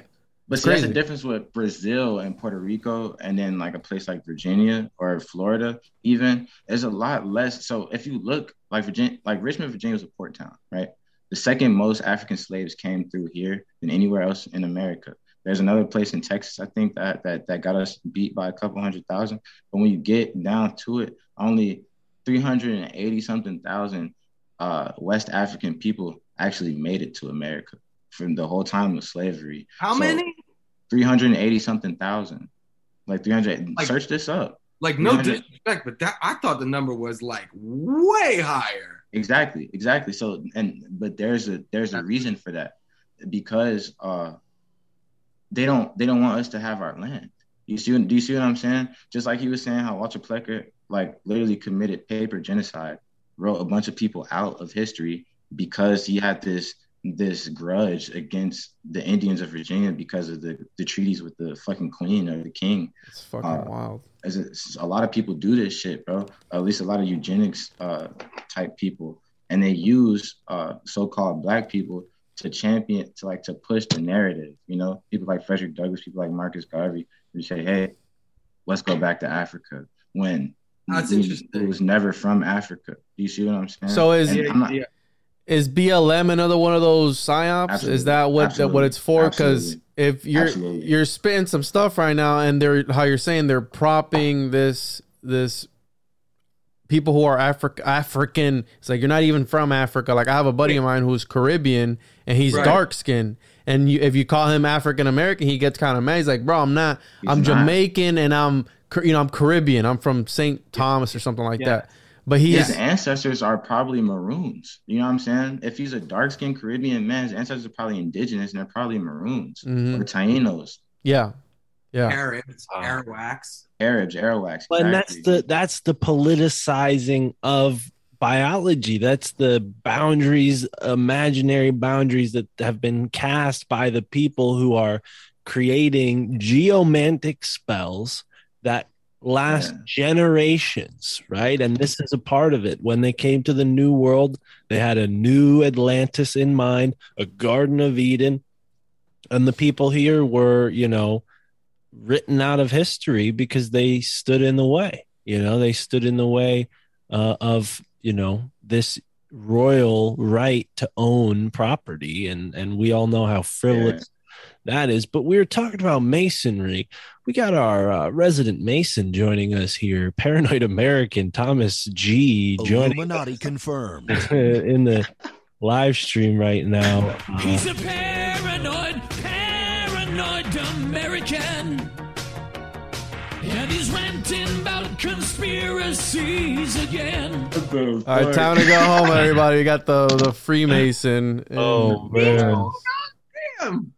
So- And the, uh, the, the brothers got together recently and said that we're not allowed to talk about that anymore. So just just cut it. All right, live stream. Forget you heard that live stream. We'll cut this out of the final cut. Uh, Oh, anyway, do we have our Men in Black or uh, memory eraser? Just erase the memory of the. We audience. have a minute that is black, and we have now a minute in black. I guess I don't know. I, I mean, it's it is what it is. Sorry. All right, Juan's taking a lot of creative license with this live stream. Anyways, we were just talking about some hidden history of America, and now we have the the paranoid American with us, a fellow Florida man. Welcome to the show. We're here with our our guest tonight, Gravy, and we figured Wow. since this is the first uh inaugural live stream that we're going to be doing every other Tuesday, we'd bring some friends along uh, halfway through and keep it exciting. So, Gravy, feel free to stick around as long as you'd like. Uh, we'll keep Alright. talking about. We'll, we'll we'll keep on the topic we're on because I, I think everybody in the chat and everyone here sitting in on this Zoom call, my girlfriend Tara, who's listening with headphones on over there, uh, love what we're getting into, and I think Thomas does as well, or at least he might be interested. Maybe we'll we'll get a, a comic book one day about this. But anyways, uh, where were we, Gravy? You rolling Uh, joint? Don't yeah. let me interrupt you. I could keep talking if you want some time to roll that up. Nah, you good, bro. We you was mentioning um you was mentioning uh the masonry aspect of it. You said you didn't want to skip past it. Mm, well, that's the interesting thing because there's a.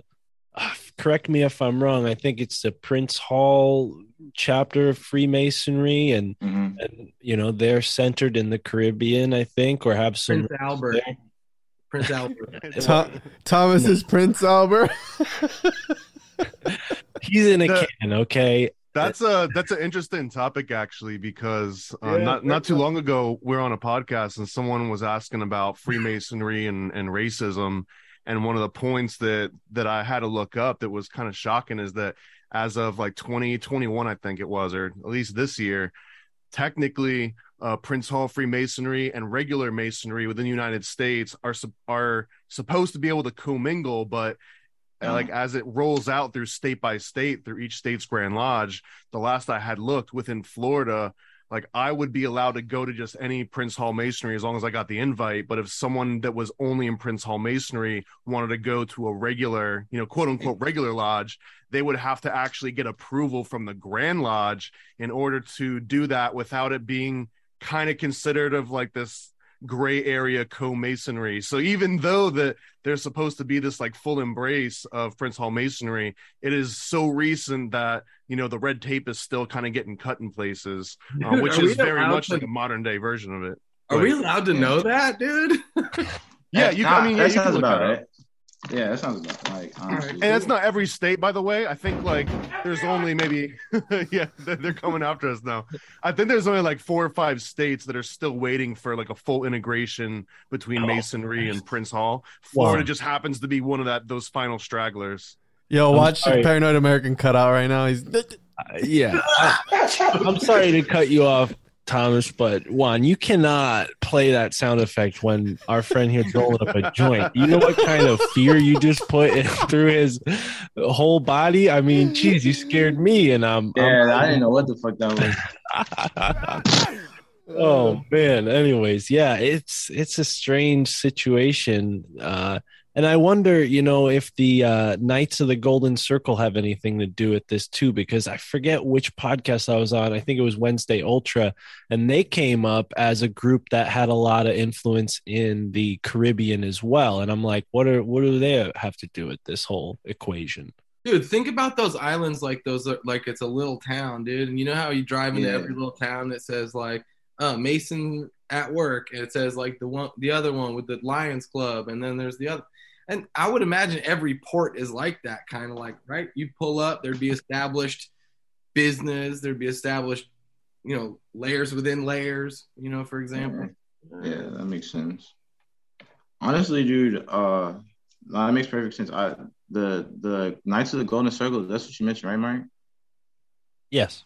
So I, if if I'm not mistaken, because I was doing some research on the KKK not too long ago. If I'm not mistaken, they have like a huge hand in starting the KKK by way of like the Dixiecrats in Virginia, like in the, uh, like the Civil War and shit. That's kind of why I brought it up because Thomas just used the phrase Freemasonry and racism. And Yeah. on the show that I was on recently, somebody said the opposite of that. They were like, oh, no, no, no, that's all, you know, historical conjecture. And the KKK was started by something else. And I had, I had almost been certain that I had read somewhere that the Knights of the Golden Circle uh, basically became the KKK, but the Knights of the Golden Circle were like devoted to stealing away all of this gold to prop up the South in the Civil War.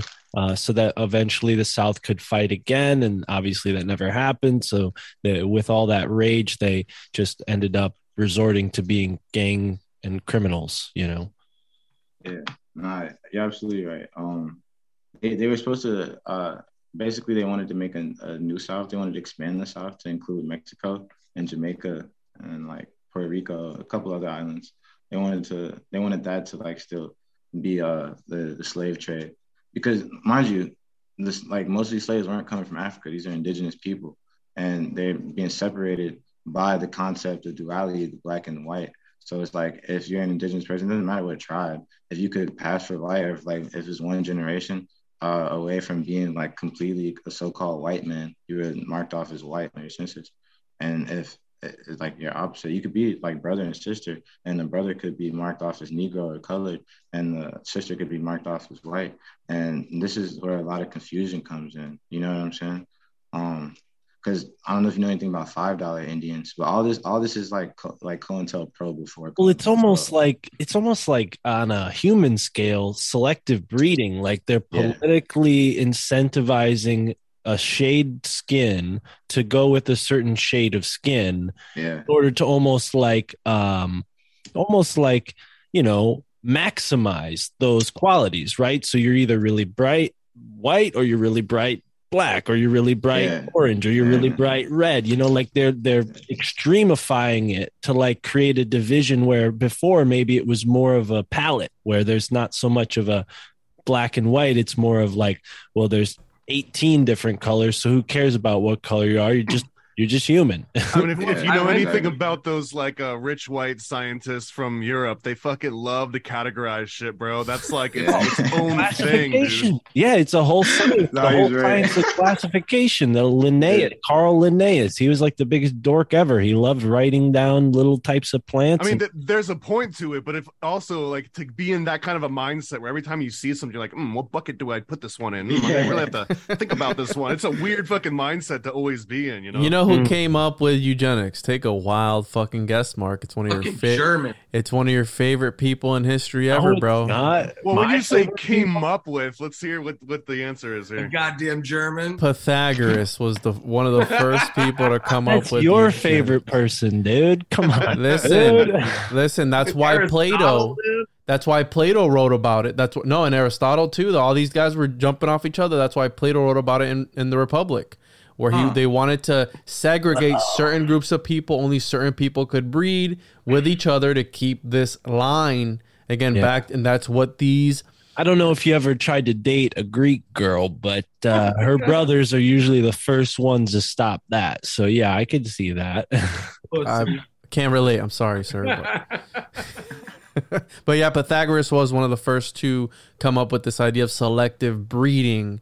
And then from there, he's one of the fathers of Western philosophy that trickled down. And we were actually in competition. Germany was actually in competition with us with eugenics because Yeah. they were trying to beat us. In, in, in 1912, 1919, all these years, they were sterilizing Not just competition, bro. It was like hip hop, right? Like America came up with it, showed the world how to do it, and now Germany is still ten years behind. Like, oh, we really want to be good at that. How did you guys get so good at that? You know, Well, because it, it it's always been inverted. It's always been like, oh no, they were the first ones to do this horrible stuff and World War II and stuff. And when you actually start to read about it and learn about it, you go, wait a minute, we were doing it before that. We were innovating before them with that type of stuff. And well, if you look think into about it, it, if if uh, Germany hadn't gone, you know, to the extent that they did, there's a good chance that eugenics could still be like a, a common, you know, non-taboo topic. It's just that right. you know one guy took that shit so far that everyone's like, I don't even want to see anything related to eugenics anymore.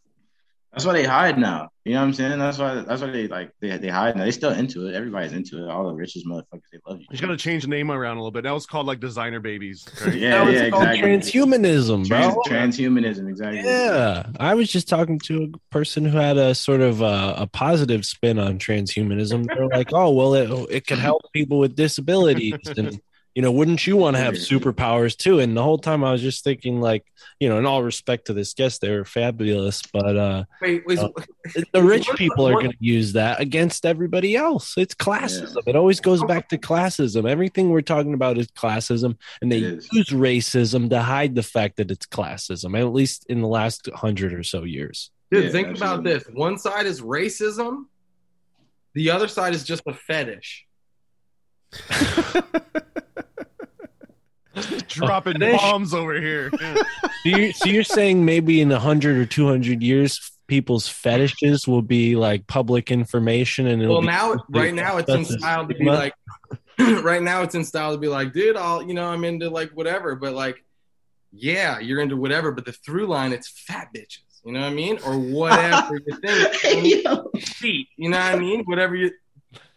Gravedigger gets me.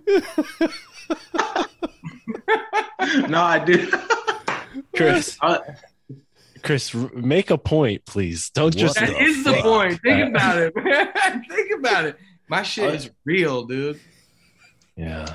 Okay. Well, I think me and the chat are lost, but uh, everyone else seems to understand what's going you. on here. why do we have Chris on the show, bro? Like he he comes up with these crazy, obscure ideas out of nowhere. He's like digging somewhere out in the side, cosmos, bro. one, one side is like love and openness, like wow, like I'm down with whatever. Like people of all different races should be able to commingle and yada yada yada, right? Yeah. And the other is just like I just want to fuck feet. I don't care, like just whatever. You know what I mean? Give me feet on the feet. You know what I mean? Oh my gosh. Well, this is a great Well, this is a great time to bring uh, another person into this live stream. Uh, we got Shane Newsome, uh, the host of uh, I Knew Some But I Didn't Know At All podcast. He's also a, a very talented musician. We're just bringing all the peoples together right now. We're talking about all kinds of stuff. Chris kind of threw a monkey wrench, and I dare don't. you? First of all, how dare you, son of a bitch? Gravedigger got my back. He go understands what I'm saying. The homunculosologist knows what I'm talking about. I was just about to say you threw a monkey wrench at me, and now I don't know where you were, and now I want to introduce Shane. Shane knows everybody. Hello, everybody What knows up, Shane. Uh, and now we got six. I don't know people anybody here. in the first Illuminati confirmed live stream ever. But let's get back on topic. Shane, jump in whenever you feel like you have something to say. Fuck yeah. Me and Shane have actually done an episode together, but he doesn't remember me. But that's how stoned he was that day, bro. Oh no, dude. Uh, yeah, dude. I remember. Juan, I'm, I'm sorry, man. all I didn't realize it was you. You didn't have all the crazy lights and hats and shit, dude. I think I might have been in Miami for that episode, but yeah, we we've podcasted before together. Hell yeah, brother. Well, we're live, and I just, you know, I should explain to the two people that just jumped in randomly. This is Illuminati confirmed live. You never know what could happen next. We could have an even crazier guest than this lunatic that just joined in, who's smoking a bowl on YouTube live. Uh, so who knows? We could we could fill up with nine bro. people. I'm just like an orchestrator here. I'm like, all right, we're gonna start with gravy. We're gonna put some Thomas in there, and then we're gonna finish it off with Shane Newsome. Who knows where this conversation can go now?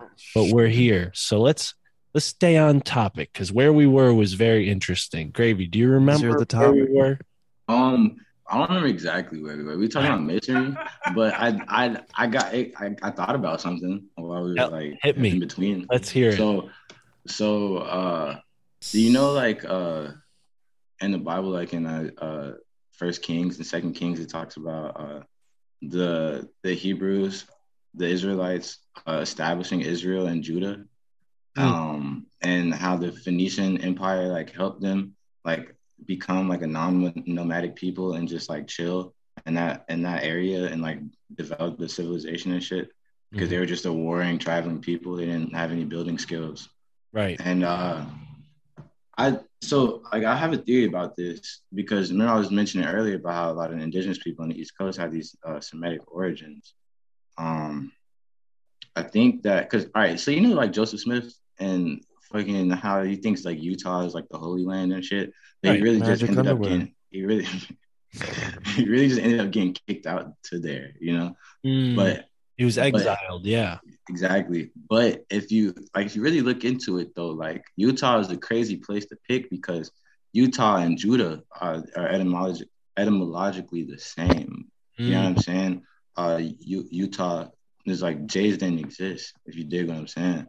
So Mm. like Uda, you know what I'm saying? U- Utah is the same. It's the same shit. You that's it. It's a, it comes from the Ute Indians, but the, even even saying that, all right, this word comes from these Ute Indians, these Aboriginals with this Semitic language. You know, if you look at the uh the relationship between Algonquin and Hebrew is super similar. Uh, and any Algonquin derivative language is super similar to these Semitic languages like Aramaic, Hebrew, Amharic, Arabic. You know what I'm saying? They similar names, similar customs and beliefs, but they when the colon the colon, colonizers got here, they considered the people savages and pagans. So I, I think I think that's a part of like a hijack as well, like some COINTELPRO bullshit. Like I'm, I'm only using COINTELPRO as like a term though, because like this is before it existed, obviously. But I'm saying like just some bullshit in that in that vein.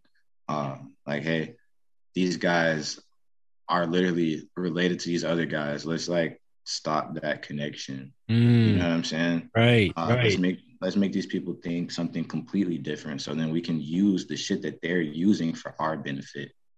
These, you know, just like what Juan talks about with the old buildings and shit in Florida, and like how like it's like half built on one side and another. You know what I'm saying? Or uh, shit that you talk about with just the geomancy and uh, certain people moving into places to be there to to have that energy and keeping the names of certain places. You know what I'm saying? A lot of the names don't change, but the concepts and the people change. Right. Well, I mean, you could find it anywhere here in New England, and I'm sure across the United States, places like Salem and uh, you know Bethlehem and other Yeah. biblical references, and they sort of play that name game and repeat things. But I've often wondered if there isn't some kind of consciousness uh, that's like in the landscape itself that makes a person decide to name it that, right? Because if we're going to Yeah. just go along with what history tells us, okay, some Joe Schmo decided, okay, this is going to be Salem, Massachusetts, right? But I mean, when you look at what's happened since in Salem, clearly that particular Salem has some weird energy, right? I mean, everybody knows what Salem, Massachusetts is associated Yeah. with. If I said Salem, New Hampshire, you would be like, hmm, I don't, I could, you know, give me Where the fuck is Where- that? yeah, what what what are they known for? And I'll tell you, not much other than maybe UFOs and, and bears going through your trash. And but dudes who like to fuck feet. okay, yeah, well, you where? Where are we going? shout out to Juan's podcast, uh, the one-on-one podcast. That's where you can find more of his uh, fetish talk. But uh, Hey, you son of a bitch! You give me credit for that shit. I was making a point, but I'm just- somebody help me out. I played a metal show in a sushi bar in Salem. In Salem, Mass. Yeah. Oh, okay. Dude, we did a field trip there when we were little kids, dude, from Connecticut. We they took the whole third grade there to Salem Village. Oh Village. yeah, Sure. I went too. Yeah. Yeah, Wait, they, did y'all learn about the fucking the witch trials? Yeah, they Yeah, took one us into a, a mock and- trial. Yeah, they gave they gave us like the mock trial, and there was some woman that pretended to be a witch. You know, she was acting like They were a- all in like time period garb. You like made Yeah. candles and shit. It's like we went to this mock uh, mock up ritual and they sacrificed us to Moloch and they had the everything and they had the effigy. it's like going to the Holy Land experience when that Yeah, was, was that's- here in uh, Orlando. I'm I'm curious. Is there like a consensus on the actual truth of what happened to Salem? Because my interpretation is that I love that you asked because we were just touching on this before with what Gravy was saying about you know the actual heritage and ancestry of some of the native people because Tituba, right? Yeah, Tituba is yeah, Tituba. what is like the most famous witch, and and what's interesting about and her husband, she- right? Her her she husband wasn't- also there. Okay, I didn't know that part, but what I know is is Tituba is not like a, a typical witch, right? A lot of witches were like you know a, f- you know, a virgin or maiden, an unmarried woman, uh, or even more like a widow. This woman was a, uh, I think she was like somebody's slave or somebody's housekeeper, and she came from the Yeah. Caribbean, right? So whether she was free or not, she was not like your typical witch. A lot of the witches that were hung were like typically young women or you know elderly women but it was a lot of the times the witches were it was just social power like somebody wanted social power over another person so they would make up a story that this person was a witch and but with Tituba she was actually doing some hoodoo magic potentially and and that's what started it I, I heard some some interesting uh, on like a quick tangent on that. The whole like accusing other people of being witches. I can't remember the source of this. It was so fascinating that there was an incentive that before there was sort of like a welfare system in the colonies, um, and also in Europe. That when you saw like that old lady across the street, just like in constant agony and pain, and just like always needing help with stuff, there was like this incentive for the community kind of just like accuse them of being a witch so that the community would take like the old people and like the you know like the uh, what they consider like leeches on the town It's like I and hate that them bitch. being witches get them It's pulled out the and it was like responsibility and as soon as they started implementing some kind of rudimentary welfare systems, a lot of that stopped, along with the decree from like the the papacy. But along like that welfare system, all of a sudden like removed a little bit of the burden of the neighbors that had to like live with the aging. well and that and that's that's the that's like the trick of the state. It's like yeah we'll we'll remove your temporary problems and create a permanent problem. Like here's the here's the permanent problem being stuck on welfare and being economically trapped for your whole life. I mean i, I would i don't think anyone would argue that welfare is ultimately a good thing. It's probably good in certain cases but yeah maybe it saved Oh, people I'm not advocating for as a welfare. It was just it was an interesting like uh, yeah no i It, hear like you. it, it provides an incentive for you to call someone else a witch, not just you want to get above them in society, but like get this old lady out of here. Mm, right right It's like fucking Monty He's a Python. witch! but he's not even dead. Thank you. Oh, we can give him a little the kick. On the nose, you know. You guys know what we're talking about, the Monty Python skit and all that. Monty Python, Holy Grail, bro. I was I saw that like one time when I was a kid. Oh, the man. fucking uh, it's like a it's like an '80s movie, right? yeah, Oh, yeah, yeah, Yeah. yeah. British Yeah. humor. Yeah. It's Yeah. it's Yeah. irrelevant to the conversation. Chris just wants to seem cool by Wait, giving no, no, no, old no. guy. I reference. brought it up, dude. I brought back it up. I'm the youngest one here. well, all right. Well, They're accusing her of being a witch, dude. What yeah, are you man. talking That's- about? Mark, relevant. you silly fucking goose, dude. You need to listen, buddy. Yo, somebody Sir, in the chat said all- Monty Python First sucks. of all, what was going on here? they had ergot fungus. It's really fucking stupid movie. shit. oh, he just said something smart. Okay, n- enough with the movie outta references. here. Yeah, Wait, wait, No, what do you it's say? moon What do you reference. say? Thomas, Thomas asked about this, and Chris just gave another explanation. We should we should highlight that because Chris is smart. I don't like the movie references generally, but the ergot, the ergot. Um, apparently that's a theory that oh, in Massachusetts there was ergot, and it was going spoiling the bread, and and everybody was hallucinating, and that's why there was this witch crisis. Yeah. Hmm. Yeah. I don't know. I That heard that. early early CIA operation. Yeah, that Pre pre pre OSS. sounds fishy to me. Says the Mason. Yeah, I think that's Yeah. Have you noticed that whenever we come up with a conspiracy, Thomas always has this weird, almost like sympathetic ass uh, point of view to whatever is happening? Like MK Ultra, you know, they did this horrible stuff to people. He's like, but did it help advance science? In what sort of way did we? Now we're able to. You know what I mean? He it's kind of sus. Do you like. VR or not, Juan? I mean, you got to give up something to get something, right? It's Just fun. like any magical formula. It's Yeah. That's not the microphone blocking the green screen. That's the green screen absorbing Thomas and pulling him into the matrix. Caressing him. He's just like being caressed Yeah. by the green screen. And my background's real. Dude, the green Oh. screen is at the lot. Everybody's watching, like taking notes. Oh, Like, shit. like, kill next, Mark. All right. Well, yeah. Thank you. That's that's how I feel. This just show has become Kill Tony. It's become Kill Mark. Uh, everyone's trying to make jokes. Let's get back. And I started it. I'll take the blame. Let's get back to the topic though, because I feel like we are somewhere. We have a Mason with us. Uh, who, what, Throwing who- people in the know who it water and pulling them up and seeing if they're still alive and they're witch. Mm, yeah. Well, no, not there. I was talking about before you got here, Shane. We're I'm on. sorry. Some, it's okay. Well, No, well, it's and before your I got here, you said that you were on a cool um sort of conversation about like unknown parts of America or something, and I had just kind of Yeah. like kicked right into hidden the middle of that. Yeah, No, you, you you picked up on that. We've been Okay. we we're still talking about that. We're really we're talking more about like the hidden history of America throughout this whole show. I love Well, it. I got a I got a vein that kind of riffs on top of Salem and continues from Hit there. us. 'Cause I had been working on one of those little Chick tract pamphlets. The one that I've really been wanting to work on for a while is about the Satanic Panic, and it traces specifically the American Satanic Panic. And it really did kind of start with Salem was like the the big one everyone knows about, but really kind of predates that by maybe a century or so because a lot of the people coming over they kind of like everywhere they saw it was you know demons and magic. So the second they get off the boat and they see someone they're just like a little bit different you know wearing like red shoes instead of brown shoes. It's like they're doing witchcraft. That's the devil. Like it was to that level of you know because these are puritans that like literally left their country into the unknown just to get away from someone that didn't meet like That- every little check mark right? And that's still in the fabric of like New England and even East Coast of like uh like you know oh the sense of humor is like oh this person's this. Like now the cancel culture is so sensitive about this kind of stuff but that's like ingrained in this melting pot kind of area. and that's where Yeah.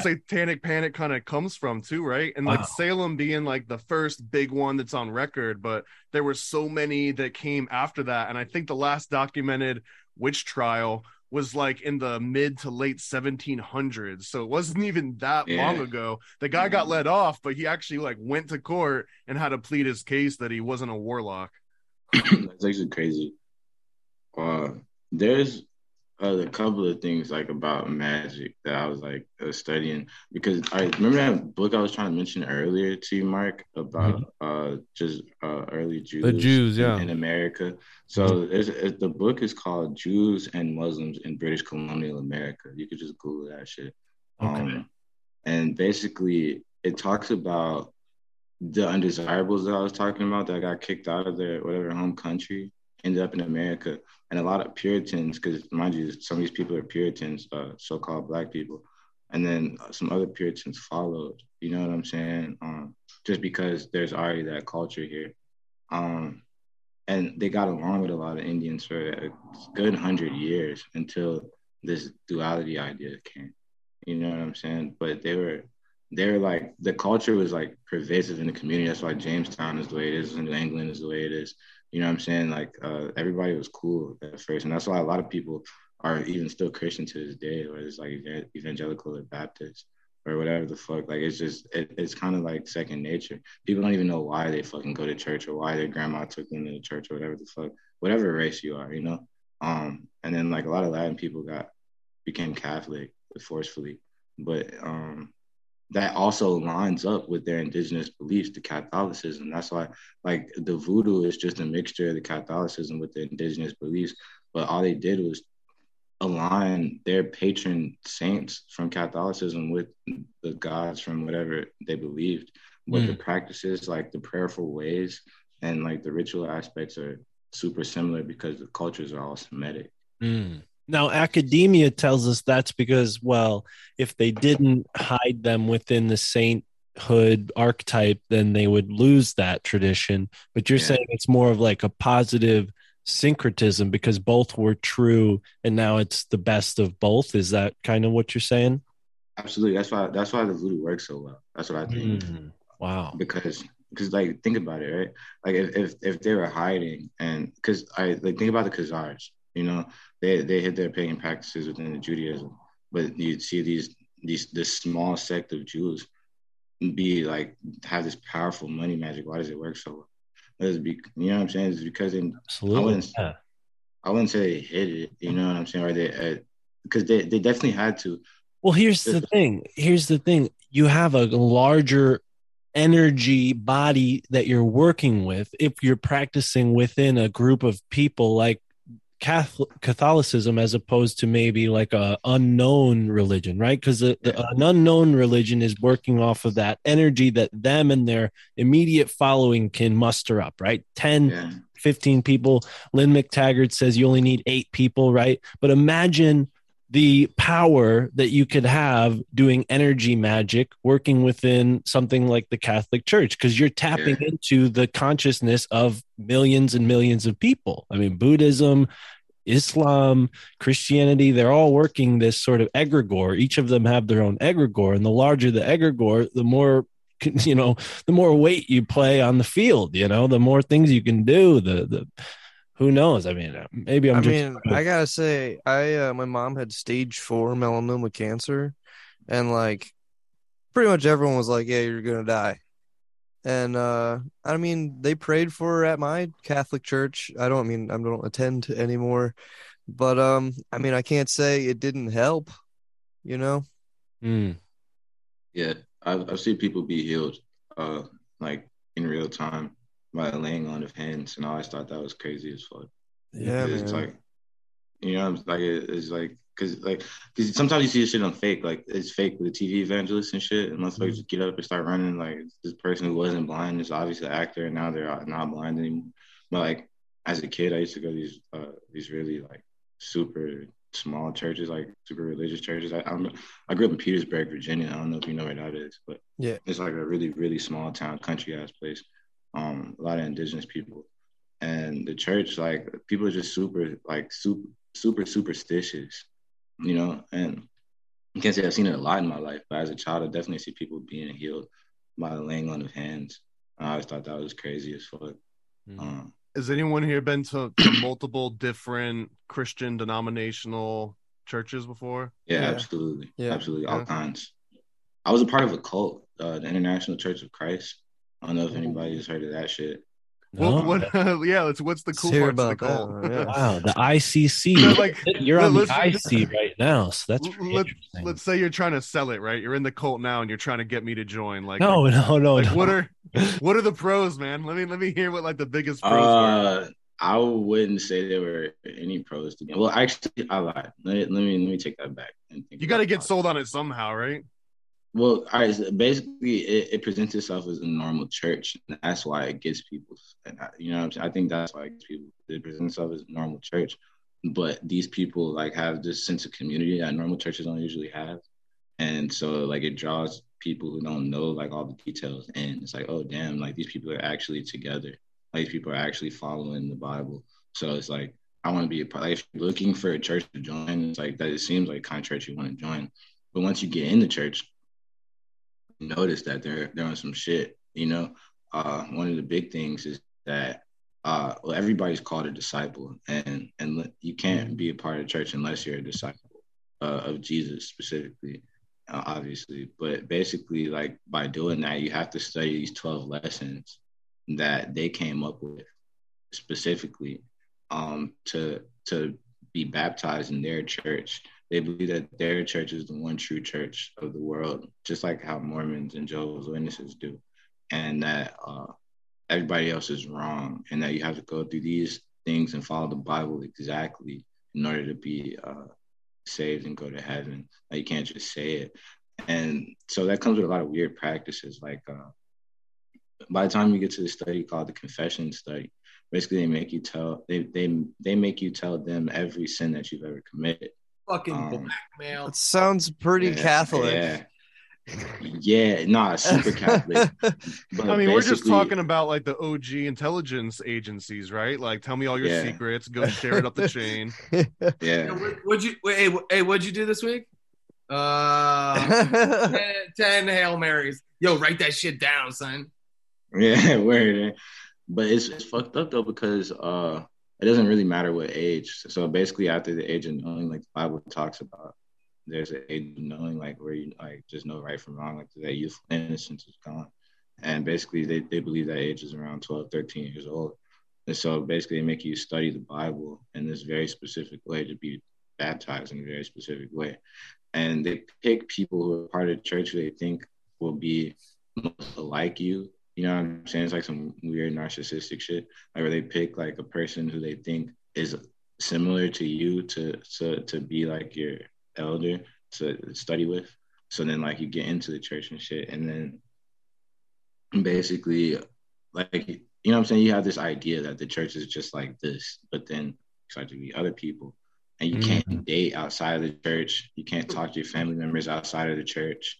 You like there's all kinds of shit that you have to do. Like everything is done inside the church. There's no relationships outside of the church. Yeah, this There's is very heavy, like uh. People's Temple vibes, or like Oneida uh, community Yeah. vibes, Yeah. where like you get married, and like I guess uh, you're describing almost like a mentorship, but like in the People's Temple and Oneida and some of the other ones, it would just be like, I like if that guy and that girl made kids, like y'all are married now, go and reproduce, and like you don't have a say in it because the pastor decided that that's what's going to happen. What did They that do something like, very similar to that. How long did it take you to figure out it was fucked up? Like 10, 15 minutes or what? Like mm. No, so I was a kid when I joined. Basically, my mom and my dad split. when I was like seven, Oh, six or seven, something like that. My my dad moved to Virginia Beach, so I would go down to Virginia Beach like every other weekend. And he joined the church, so every time I go down there, like spring break, weekends and shit, I'm at this church. And basically, like I got, I did get baptized when I was like 14 or something. And basically, got to a point where it was like, hey, like you're a little older now, you're getting baptized and shit. Like you got to go to the church in Richmond, like where you go back home. Like you know what I'm saying? Like you got to go link with the brothers out there. Like you, you can't have like the same friends and shit that you had. And it was just really weird. But I figured it out because I had a little brother who was born with cerebral palsy, and he was supposed to die when he was like four, but he lived to be like 13. And when he he died when I was like 16, and uh basically when he died, they told my stepmom that um he didn't go to heaven because he was never baptized. And that shit made me look at shit like completely differently. Like it caused my mom and my dad to break up, or my stepmom and my dad to to get that divorced and shit. whoever said that. That's some Well- heavy stuff, man. But you, but you got like this is their belief. Like this is heavy. Like just like you said, like they all believe this shit. So even the person, just like you said, fuck that evil cunt, is not just that person. Like they all believe it. Mm. Um, they, It doesn't mean that it's right. fam- It doesn't mean that it's No, I don't. I don't think it's right at all. shit like that. You know what I mean? It means that they're dickheads that have been fucking tricked by some other dickhead. No offense. Right. Yeah. Right. No, you're right Hey. though. I don't, I don't. I don't agree with that shit. Yeah, and we're we're not ending just yet, but we are going to go over to our Patreon and continue this conversation. So, folks who want to hear the end of this conversation, where we get into this story a little bit more, sign up on the Juan on Juan Patreon. Sign up on the My Family Thinks I'm Crazy Patreon, and maybe sign up on the Chris Proser Patreon if he makes one one day. Who knows? OnlyFans. But uh, for everybody on YouTube, thank you for tuning in with us. We love you. Uh, there will be a new episode of Esoteric America. It's already playing right now, so go watch that or sign up on the Patreon and hear the rest of this conversation. Peace.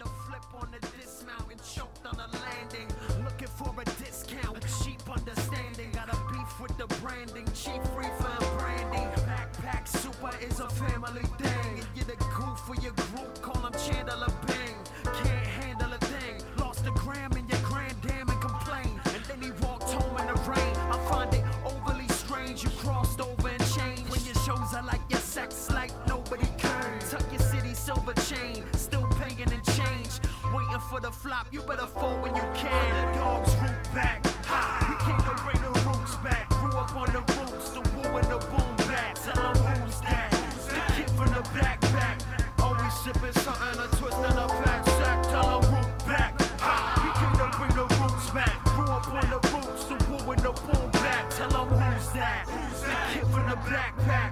Always sipping something, a twist and a fat sack. Tell 'em we done put an entourage, smuggling that contraband, watching bondage videos of the Octomom in Pakistan,